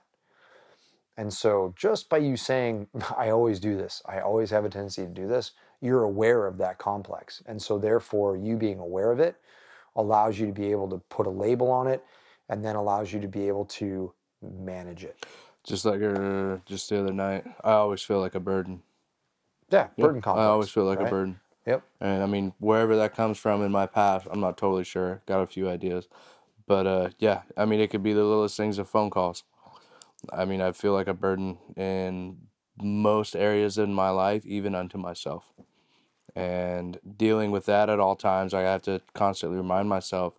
So like being down here the past week, I have to remind myself that that's coming from me, not without. But it also is a, uh, I'm going to say a sensitivity, but I don't mean it in like, oh, I'm sensitive. It means I'm a, uh, I'm being, I'm overly sensitive to the environment and how, Uh, like this little sign, this little sure. sign can lead to me feeling that way. That's, I, I, I mean, I'm not trying to call you out by any stretch, but like that's most likely. If I could, if I could bet, if I could bet, I don't know. What do you want to bet? You want to bet something? I don't want to bet anything. You want to bet anything? You're not a betting man. Hell no. I would be willing to place a significant wager that what he was just describing is something that you were that you were feeling, which was causing you to go, this is not enough. When in reality, it was more than enough. I know exactly what it is. What is it? I don't want to publicly say it, but speak your truth, dude. Yeah, man. The only way to uh, really move through these things is not, it's not necessarily speaking it out loud to like random people. It's speaking it aloud to yourself and then having a mirror that will reflect it back to you in a way that actually hits. Uh, not hits. Hits is the wrong word. It's to, um, in a way that explains it to you that you have not heard yourself. So much like us as teachers, that we have to teach them the things that they may know or not know in another way that really resonates. So some of the most influential things that have been said to me in my life were things that I said to a person and they mirrored back to me in another way. Mm, that's pretty powerful. Yeah, like yeah. I, it was mirrored back to me that the reason I put myself in jobs that risk my life is because it became my duty to pre- protect those that um, could not protect themselves the way that I felt I should have been protected. Right. Yeah. yeah. And that oh, led damn, to that's deep. It put me in tears when I heard it because and then I really knew it was true. And then it translated into I only feel worthy when I'm putting myself in a position to be killed for someone. That's pretty. That's pretty. That's powerful. That's yeah. powerful, man. Yeah, for and, sure. Yeah, and there was only top that, Rai Rai. I'm not gonna try. Well, I, and th- I can say that with confidence without like someone could just go bashing that on me, and it wouldn't oh, totally. hurt. And it yeah, wouldn't I mean, hurt me because guess what? That... I also think that's a beautiful thing. Well, so regardless. a hater would a hater would try to find that and exploit that, yeah. right? And try to cause you to feel shame around that aspect of yourself when it's just like, bitch, I already just told you what it is. Yeah. Like, you literally have no power over me, right? So, um, and I think it's and that's the most empower. That's the most important thing because once you realize that, like, you strip that power away from the hater by accepting it and saying, yeah, I fucking do that, but I'm aware of it, right? I have and I'm not and I'm power. not going to be defensive when I'm called out on it because that's where the growth is, right? So, yeah, absolutely. Like, if you call yourself out on it, you're just like, yeah, I know I fucking do that. It, it always makes me think of the line from Shooter, Bob Lee Swagger. Oh, God. He's like, he goes, uh, you know, he pushed, what did he say? He, they pushed that Patriot card, right? And I ain't really proud of it, but I ain't ashamed either. Like, I'm mm. not proud of it, but mm. I'm not ashamed. I never understood that yeah. until I that's, related yeah, okay, to that. Yeah, that's good. Right, that's yeah. good. Okay. And uh, you thought I was going to say something. That's, when, about that, that's, what, that's, that's when he's talking to his girlfriend. His yeah. his dead well, spotters girlfriend. Yeah, yeah, dead spotters. Yeah, yeah, yeah. yeah, yeah. And uh, that's deep right there. Just that, like, the, de- what is it? Dead spotters girlfriend. Girlfriend. Yeah, yeah, yeah. That's that's deep. Well, and, I'm gonna watch Shooter tonight before yeah. we go to bed. No, but uh, the, it, the thing about it is like the way I look at it is like emotion. Like I thought I was th- I was going down this rabbit hole. I thought once it was what is the most powerful thing on earth, right? What is pow- whatever there it be. Most powerful guns, storm, whatever. And I, and I started to realize, like, you go th- all throughout history and people have done these great things, whether they be terrible or good, they were great. Genghis Khan comes to mind, Alexander the Great, um, the British, what they did. Like, they did these great things. What drove all of that? It wasn't the need for spice. It wasn't to conquer. It was emotion. Emotion, in my opinion, is the most powerful thing on earth. But what is more powerful than that is a man or woman, I mean man as species, a man who can control their emotion becomes the most powerful because they can use that and wield it any way they deem fit. You ever read the forty-eight Laws of Powder? Yes. You actually recommended it to me. All right, I read good. It. Yeah, because yeah. that's like, yeah. it's a tough one to get through. Yeah. But it's well worth it. Yeah. And the first forty-eight time, Laws of The power. forty-eight Laws of it's, Power. It's actually banned in a lot of places. And it's because the first time you read it, or like the first two, um, so the way Robert Greene has it structured, each law of power is a historical story. Yeah. And so um, it could be like a story of Alexander the Great, or it could be like, you know, King Louis or something like that. And and so it's a historical reference to like, hey, this is something that, that this person experienced. This was their reaction to what they experienced. And then this was the second, third, fourth order effects, effects of the reaction. Yeah, yeah, yeah, yeah, yeah. And then it's like the first, the very first one is don't outshine the master, right? Oh, yeah. And, and so don't outshine the master, because as soon as you outshine the master, if the narc, if the master has any, you're a threat. if the nar, if the master has any, if the master is not secure in his own mastery. And there's any, there's just a little bit of glimpse of narcissism within the master, you're fucking done. That's so easy to see like, in the military. You're done. Oh yeah, oh, yeah, yeah, yeah, yeah one hundred percent. A, a close friend of mine, he retired out of J SOC for twenty-six years, and him and I had a conversation on a ten-hour drive. The most common phrase I remember hearing as a uh, you know E three, E four is like, "That's fucking stupid. I'm not doing that." And we end up doing it, right? So I'm telling him that because. He was a colonel and I was a, a corporal. So, like, there's an extreme difference in that. It's a good perspective. Yeah. And so, um, but we had that conversation about that phrase, and he's like, yeah, I use that all the time. And I end up doing That's it. That's fucking stupid. So when I, yeah, it. so when I got the opportunity, like a few days later, we're trying to like just put stuff in a van and everything. And he's like, hey, uh, we need to do this, grab that and do it over there. I, lowly E four, took my opportunity to a colonel, and I looked. I was like, that's fucking stupid. I'm not doing that. And I went and did what I wanted to do.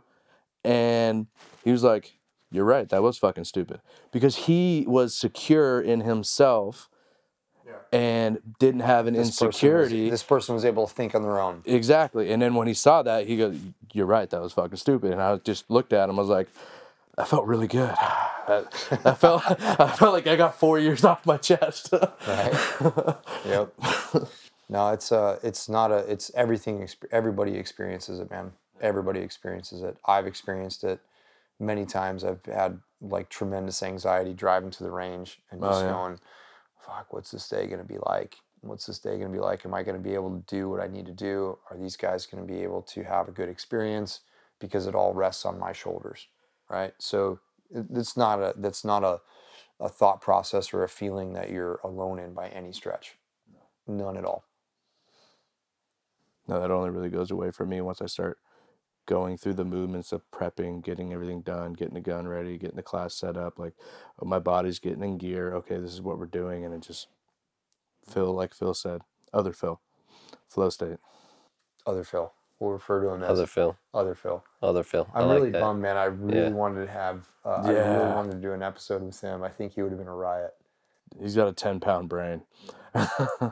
Like if, if if it's if there's one person that I truly enjoyed meeting this weekend in person, it was him, just because, again, you know, his online persona is just, I shouldn't say different. Like, he didn't, he's not different, right? I think he's identical. Identical, yeah. Right? But then I think just the extra layers of, like, being able to interact with him and then just seeing the Marine. I was about to say, oh, yeah, we just yeah. saw the Marine. Like, not yeah. even the Marine, but the yeah. infantrymen come out of yeah. him was just absolutely beautiful. It was. Right? And like, it was absolutely beautiful. And like, I was like, oh my fucking God, you are my fucking brother. Yeah. that, you know? And it's For funny sure. how you can instantly click. It's like, yeah. uh, he was talking about at dinner how it was like way back in the day, and you just made the comment and you started laughing. I was like, what? And you're like, I love how it just doesn't fucking change. Yeah, yeah. Like, yeah, yeah, absolutely. Good. But that dude is, uh, he, you can tell when you talk to him and how he gives his answers. He thinks a lot about uh, whether it be his life, life and the reasons why and the consequences of, and mm-hmm. he knows who yeah. he is. And yeah. the dude seems totally comfortable and secure in it. Yeah. And I yeah. love that about yeah. I love that about him. Yeah. Yeah. Cuz you know cuz cuz I think uh, with some of the questions he asked, they could be easily construed as like he wants to hear himself talk or ask the For questions, sure. right? Like cuz cuz there are people like that, right? I've, we've had students like that Many that times. Like you're like, "Okay, you're really just, you know, like uh, just brown-nosing at this point. Yeah. Like you already know the answer." You just want to hear yourself ask the question. And you want everyone else to hear. That's right. That's yeah. right. Right. Mm-hmm. And and so every one of his questions, even in his contributions to the network, have been so genuine. Which, right? by the way, he has the most. He has the most engagement. Yeah. yeah. Like Cassandra sent me a metric, and she's like, "Hey, you need to understand. Like this dude has literally opened every single." piece of content that we have cultivated on this platform. That's awesome. It's amazing because yeah. there's a lot. Yeah. He's like you're the Mattis of M D R. He's reading everything. Yeah, yeah, yeah. No, and it's it's bizarre because yeah. well, the other part of that is just like I want to ask myself, how do you work so efficiently? Oh, oh yeah, how yeah. do you yeah work that's a really so good efficiently, question. Yeah. Right? Because I guarantee that that individual, like we know what he does for a living, and the job that he has most likely takes a tremendous amount of energy from him on a daily basis. So it's just like, where do you find the time? Explain, like... And he's listened to every podcast, you. too. Yeah. He's listened to, from what he told me, he listened to every podcast, all the videos. The only thing I could think is he's got speed reading on his side. Well, then maybe we'll just, uh, you know, because he said, you know, he was like, well, you know, I don't want to delay the release and so on and so forth. I have to do the things to make sure that, you know, the things are in place so that way I can do this podcast. So we're going to make sure that that happens. But I think one of the subjects that I want to discuss with him is like, how do you do it? Like, explain well, to me, yeah. like, how you do this, because he's also like, hey, man, family is very important to me. And he always is when he comes into our network meetings. Um, You can tell that he's like, sometimes he's like, he's like leaning up against the dishwasher with his phone, you know, and yeah. he's just like, he's like, you know, I don't want to disturb my family. They're in the back room, right? So I'm like leaning up against the dishwasher to uh, be a part of this discussion. And for me, that's super humbling, especially knowing what his background he's is. He's dedicating his time that he could be with his family to the M D R, to yep. M D S. Which yeah, is super cool. Yeah. yeah. So I think that um, I think that the I think that the scope carving cu- curriculum has so much potential to go forward. I think it has a tremendous amount of potential to go forward. And it for me, it was a breath of fresh air because it's been a long time since I looked at a rifle from a fighting rifle's perspective. Yeah. The very first thing that Kalen said to me as soon as we got on the, the fifteen-yard line, he's like, He's like, you know what? Like, now that we're doing this, I fucking miss it. Dude, the, yeah.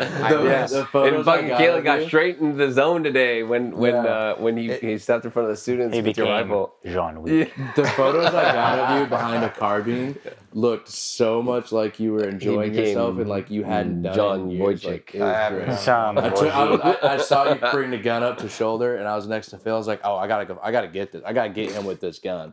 I and, really uh, enjoy yeah. it. I enjoy it. We're gonna build a shooting. Um, you know where uh, where I got my retaining wall, right? Where the garden the garden beds are, right? So down that little kind of hill, um, as it goes up to the ridge, I'm pretty sure that's all like real soft, real soft dirt. And I'm going to have somebody come in. I'm going to carve out probably like thirty feet of that Build and turn it into a berm and flatten it out down there. And um, I'll put some drain rock in. We're going to make it a little tiny mini square bay. Yeah, just so I can just get some reps in because I really do miss it. I used to shoot pistols and carbines quite a bit when I was working at Magpul. And I really enjoyed teaching as an assistant instructor with vehicle tactic classes, C Q B stuff, because it was a different, um, it was a different perspective, right? It was a different method of being an infantryman. When was the last time you shot at a target that close as you did today? That's what I. That's what came to mind. Gosh, like, man, Kalen's on the fifteen-yard line. There's Something's wrong. Really long time. Yeah, it really was. It was a super long time. We did a. I had um, my buddy Aaron. Uh, my buddy Aaron's a former uh, third group guy, uh, S I F dude, and he used to contract for us at Magpul to do our C Q B stuff and our vehicle tactics stuff. Um, And the simplicity with which he would teach these things was, for me, mind-blowing. It was just like, yeah. Dude, I'm used to being, like, knife-handed by a bunch of fucking asshole Marines, you know, like, it's a foot to do. Feels like Whereas home. Aaron's, like, Aaron's this, this S F dude who's, like, yeah. he just, it's funny, man, we we taught together and... And like, this is like, I can totally, now I can integrate this, right? And, and totally accept this about myself. But we taught this law enforcement vehicle tactics class and we're having lunch and the students are like, man, you guys are a great blend, you know, like super good blend of, you know, Aaron is the, he, they look at him and they're like, Aaron's the quintessential don't give a fuck S F guy. And then Kalen, like, you're the quintessential fucking, like, sort of high-strung Marine. And I was like, Aaron looked at me, and I looked at him, and we both laughed at each other. And he's like, I feel the same way about you. And then he goes, I feel the same way about you, too.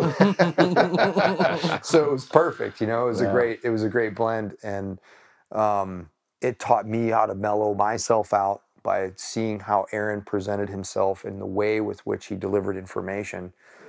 And Aaron was just like that very pragmatic dude of, you know, we put these cops into a scenario where um, Aaron, it was a long, it was a linear, linear long hallway and um, rooms, rooms, rooms, rooms, office building type shit. Feeding into the left and right. Yeah. Like opposing threats, opposing threats, opposing threats. And we wanted to see how that department was going to allocate their resources to to take care of those. And at what point in time were they going to say, oh, fucking slow down, like, or, hey, you need to keep the fuck up because we need to continue to clear these opposing threats. But we also had a threat. He had a guy that was, uh, he handed him a SIM pistol and said, hey, I want you to just kind of like, from the T intersection at the very back of the hall, I just want you to run back and forth and take pot shots at him. Mm-hmm. Pot shots, pot shots. Well, what this department did, as soon as they received contact, they had... First opposing threat, which is left room, right room. Second opposing threat, left room, right room. So they had four rooms occupied. And that's when Aaron looked at Homeboy and said, yeah, go right now. So the security, long security, started to receive fire from the, the threat back there. And they freaked out. And they were just like, we heard the word retreat several times. And Aaron looked at me and he starts like doing like the surfer head nod, like smiling and laughing. And, and he was just like, let's see what they do. And so before long, like they all bailed and two teams got left in the farthest forward rooms. They had no security and all the dudes were around the corner and nobody knew what to do. And Aaron's like, well, what the fuck are you going to do? What are you doing? What are you doing right now? There's somebody shooting at you down the hall. And so the team leader was basically like, well, we wouldn't we wouldn't actually go chase after that threat, which might be a difference between the law enforcement world and the military world, right? So fair enough. But then the team leader was like, well, we'd, well, we'd, uh, we'd probably send in a robot. And Aaron's like, okay, cool. You sent in your robot and uh, oh boy, just fucking blasted your robot in the face with a fucking twelve gauge. Fucking what next? And he's like, well, we'd gas it. Aaron's like, motherfucker's prepared. He's got a fucking gas mask and he's still shooting at you, right? And you could see the team leader getting more and more pissed every time that Aaron was throwing him a, con- a contingency, a counter to his contingency, and saying, hey, motherfucker, I'm trying to train you how to do C Q B. Get in there and take care of that threat. Yeah. Like, that's what we're here to teach you how to do. I don't give a fuck about your legalities right now. You didn't you didn't hire me to teach you about legalities. That's- You hired me to teach you how to do C Q B. So apply the lessons. And you could see the team leader's, like, his face at the end where he was just like, he relented and he was like, okay, fine. I understand what you're trying to get me to do. And things started to occur, right? Yeah. So there's a great moment. It was a great learning moment to see how he handled that situation. And I think that's very attributable to the fact that S F dudes are, their mission is unconventional warfare, right? So they're they're they're supposed to interact with people that don't understand their way of doing things. They're supposed to be able to bridge those gaps, earn trust, and say, I'm here for your best interests. I want you to succeed. I'm going to give you the tools to succeed, but you got to listen to me to do it. And that's the difference between S F operators and normal soft guys, yeah. in my personal opinion. Yeah. They uh They do whatever that means necessary to solve the problem, whether that problem be, hey, here's how to write this letter, to, hey, here's how to clear this room. Perfect. Yeah, yeah, absolutely. They are they are the Renaissance men of special operations, for sure. Super blessed to be able to work with them. I worked with them in Iraq for about five days. Like, I don't understand why I got the opportunity to do that, but when I did, I quickly realized that I was in the wrong service. I was in the wrong branch of service. The shit that I did with those guys for a week was a just move, like, Cotton. Holy shit. Like, yeah, yeah like I, I remember listening to the mission briefs and going, are we, we're really going to do that? And they're like, yeah, man, we're totally going to do that. I remember hearing after I got out of the Marine Corps that you join the military for the job you want, not the service you want. Because, well, it's like, coming from Marine Corps Infantry and then getting out and learning more about S F outside of the military than I ever heard about inside. It's like, oh, that that job sounds way more cool. That sounds way more, um, not operator, not any of the cool guy stuff. It sounds way more mentally driven, way more intellectually right. driven. Absolutely, because you got to be gonna, free form. Yeah, because the cool thing about that is that they'll take everybody, like we were talking about earlier, like with O T C. The reason that that happens is they don't want to limit their scope to this small pool of individuals. They want that out, right? They they want to widen that scope as wide as it can be, because I can train you to be a gunfighter. Like, I can train you to do all that shit. I want your mind. That's what I want, right? I want your mind. I want your adaptability. I want, I want your psychology. Right? I want your ability to integrate into my team. That's what they want, which I think is pretty powerful. So, and that's really, I mean, like, with us, like, with somebody learning how to shoot a rifle, as long as they have the aptitude to learn and apply those skills, you can teach anybody. It's like that conversation with James the other night. What makes a good shooter? Oh, man, that oh, God damn. Fast. Such yeah. Let's not, let's not, let, can we not, I don't mean to bring it up. Let's not revisit that. Yeah, yeah, let's not rehash it, but yeah. it comes... But it was a great question. Yeah, it yeah, really yeah. was. James is a very deep thinker, and I'm I'm super... I know, James, you're going to listen to this podcast, dude. It'd be um, like, I still didn't get my answer. I, I know. He did, not only, James, did you not get your answer, but you... Like, I really wanted to give you an opportunity to be on a podcast, and you will. Um, sorry it didn't work out, but, um, like... Yeah, you're a deep thinker. But so. it, it, well, my point real quick was just uh, it's those inner things that the military doesn't really give you, they're looking for. And they have a known recipe for bringing that out in the individuals that they are seeking. Right. Yep.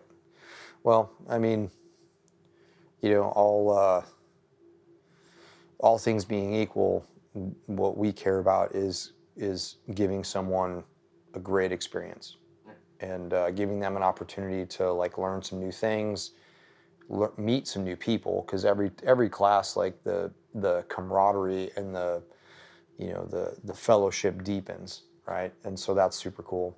And explore more and, within um, themselves too. Mm-hmm. Yeah. So the precision rifle, or the intro to precision rifle, was, I thought, pretty flawlessly executed in the grand scheme of things. This place is awesome. Um, shout out to, to Josh Bandy for continuing to expand his facility. Big time. We had uh, a classroom this year. Yep. Stayed out of the climate-controlled classroom. Yeah, yeah. Mm-hmm. I mean, even granted, the first three days were really great days, but still, like, great weather. Just having the fact, you know, having the ability to do it in a classroom just really changes yep. the it focuses you got an opportunity experience. To use some audio-visual stuff with trigger yep. cam footage. Yep. Yep. You know, Ryan screen sharing the the FordOff app, teaching people how to set it up. Like, that's a big, like, that, that's a good thing. And and not every range has the ability to do that. And so most of you guys, like, if you're looking to come out to a class with us, we are prepared to do everything on a whiteboard, like a little tiny, you know, portable whiteboard. We're totally prepared to, to teach everything on that. But if we do have that advanced A V equipment and the ability to use it, we're going to give you, uh, we're going to give you that experience as well. So day two of scope carbine is coming up. What are we doing tomorrow?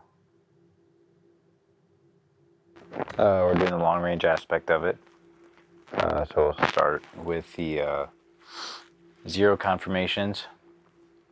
Probably run them through that close range drill again, just to kick some of the rust off, uh, and let them get some more rounds down range. And then I'll get into nowhere near as deep as our intro course, external ballistics, but just kind of like a basic understanding of what's happening uh, with environmental conditions, and then uh, building the solvers out. Uh, did we get muzzle velocities on everyone today?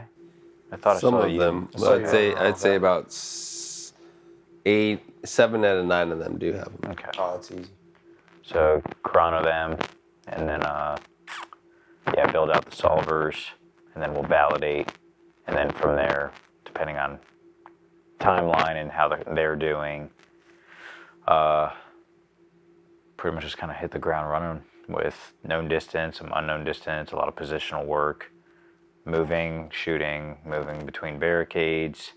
So we're gonna have to keep an eye on the safety aspect of things. Uh, but I definitely wanna just, like, towards the end of the day, give free range, like, go. Sure. Like, do yeah. it. Like, just go go do just, some discovery learning. Yes, exactly. Just yep. go do your shit. And so I was like, I, I, I taught you the stuff. Like, there's no reason for me to just keep talking. Like, go shoot. You came here to shoot. Go do and work on the things that we taught you, and we'll go around and critique here and there, but I can't just baby you the entire time and just keep repeating myself to say the same stuff. Right. It's counterproductive. Yep. So it'll be good. And then day three will be the culminating event. Events. Right on, man. Well, this is a great, great... Uh, a lot of, there, lot a lot of depth. Yeah. A lot of depth. A lot of... It, it was a combination of both uh, mindfulness and technical. I think... Um, We, di- we didn't even get a chance to introduce John on the podcast, but it's okay. Oh, uh, yes, you can. Uh, but it's okay. Now, yeah. John, thanks for being here with us for the last past week. Um, thanks for thanks for uh, all your efforts in not only capturing content, but uh, assisting us as an assistant instructor, and uh, just uh, uh, blessing us with your presence, man. So no, appreciate I appreciate it. Thank you. Thanks for having me. I mean, you're welcome. I think today it broke fourteen hundred photos. last Good, week, man. But uh, no, it's been great for me, and I appreciate you guys for having me out and cooking tacos in the morning. yeah, John's, John's like, man, I never lived so good on the road. Yeah, I know. I'm gonna. Where, where do you live, Phil? I'm, I'm just gonna move in. yeah. Um, no, I appreciate come down and um, pick brains, refresh, relearn, get up to date, try to get ahead of the curve of relevancy, um, and. Uh, You know, see, and it, it allows me to go forth and give my students better education, give uh, more thoughtfulness behind what I'm doing, both in the, uh, the emotional field, the mindfulness field, and, well, the shooting as well. I mean, that's what it's one of the main things besides us all being crown eaters have in common. Phil in the room putting on socks. And no, no, it's Phil, Kalen, and just giving a random yut in the room. Yut. You don't remember that? Knife hand. What'd I do? I was cracking up. You're in there on your bed putting on your socks. Yut. Oh, no, you guys were talking about some bullshit out here, and I just, I heard but, uh, what you were saying, and I just, yeah. like, added a quippy little comment. The, Can't uh, be accurate because um, I never speak bullshit. I speak good stuff. But, yeah, being around the camaraderie and everything's been fantastic, so. Yeah. Good, good thing. Right on, man. Cool, guys. Well, day two is tomorrow. Yeah. So. Appreciate you guys listening. Hopefully you guys enjoyed this one. Let us know down in the comments. Creeping toward one hundred episodes. one hundred. one hundred no. one hundred episodes. Uh, we're, we're creeping episodes. to our one hundredth episode and very, very close to the one million downloads. So appreciate all the support and love. So uh, we'll see you guys in the next podcast. Till then, you guys know the drill. Keep your face on the gun. Get out and bang. Right. Yeah. Bloomin' onions.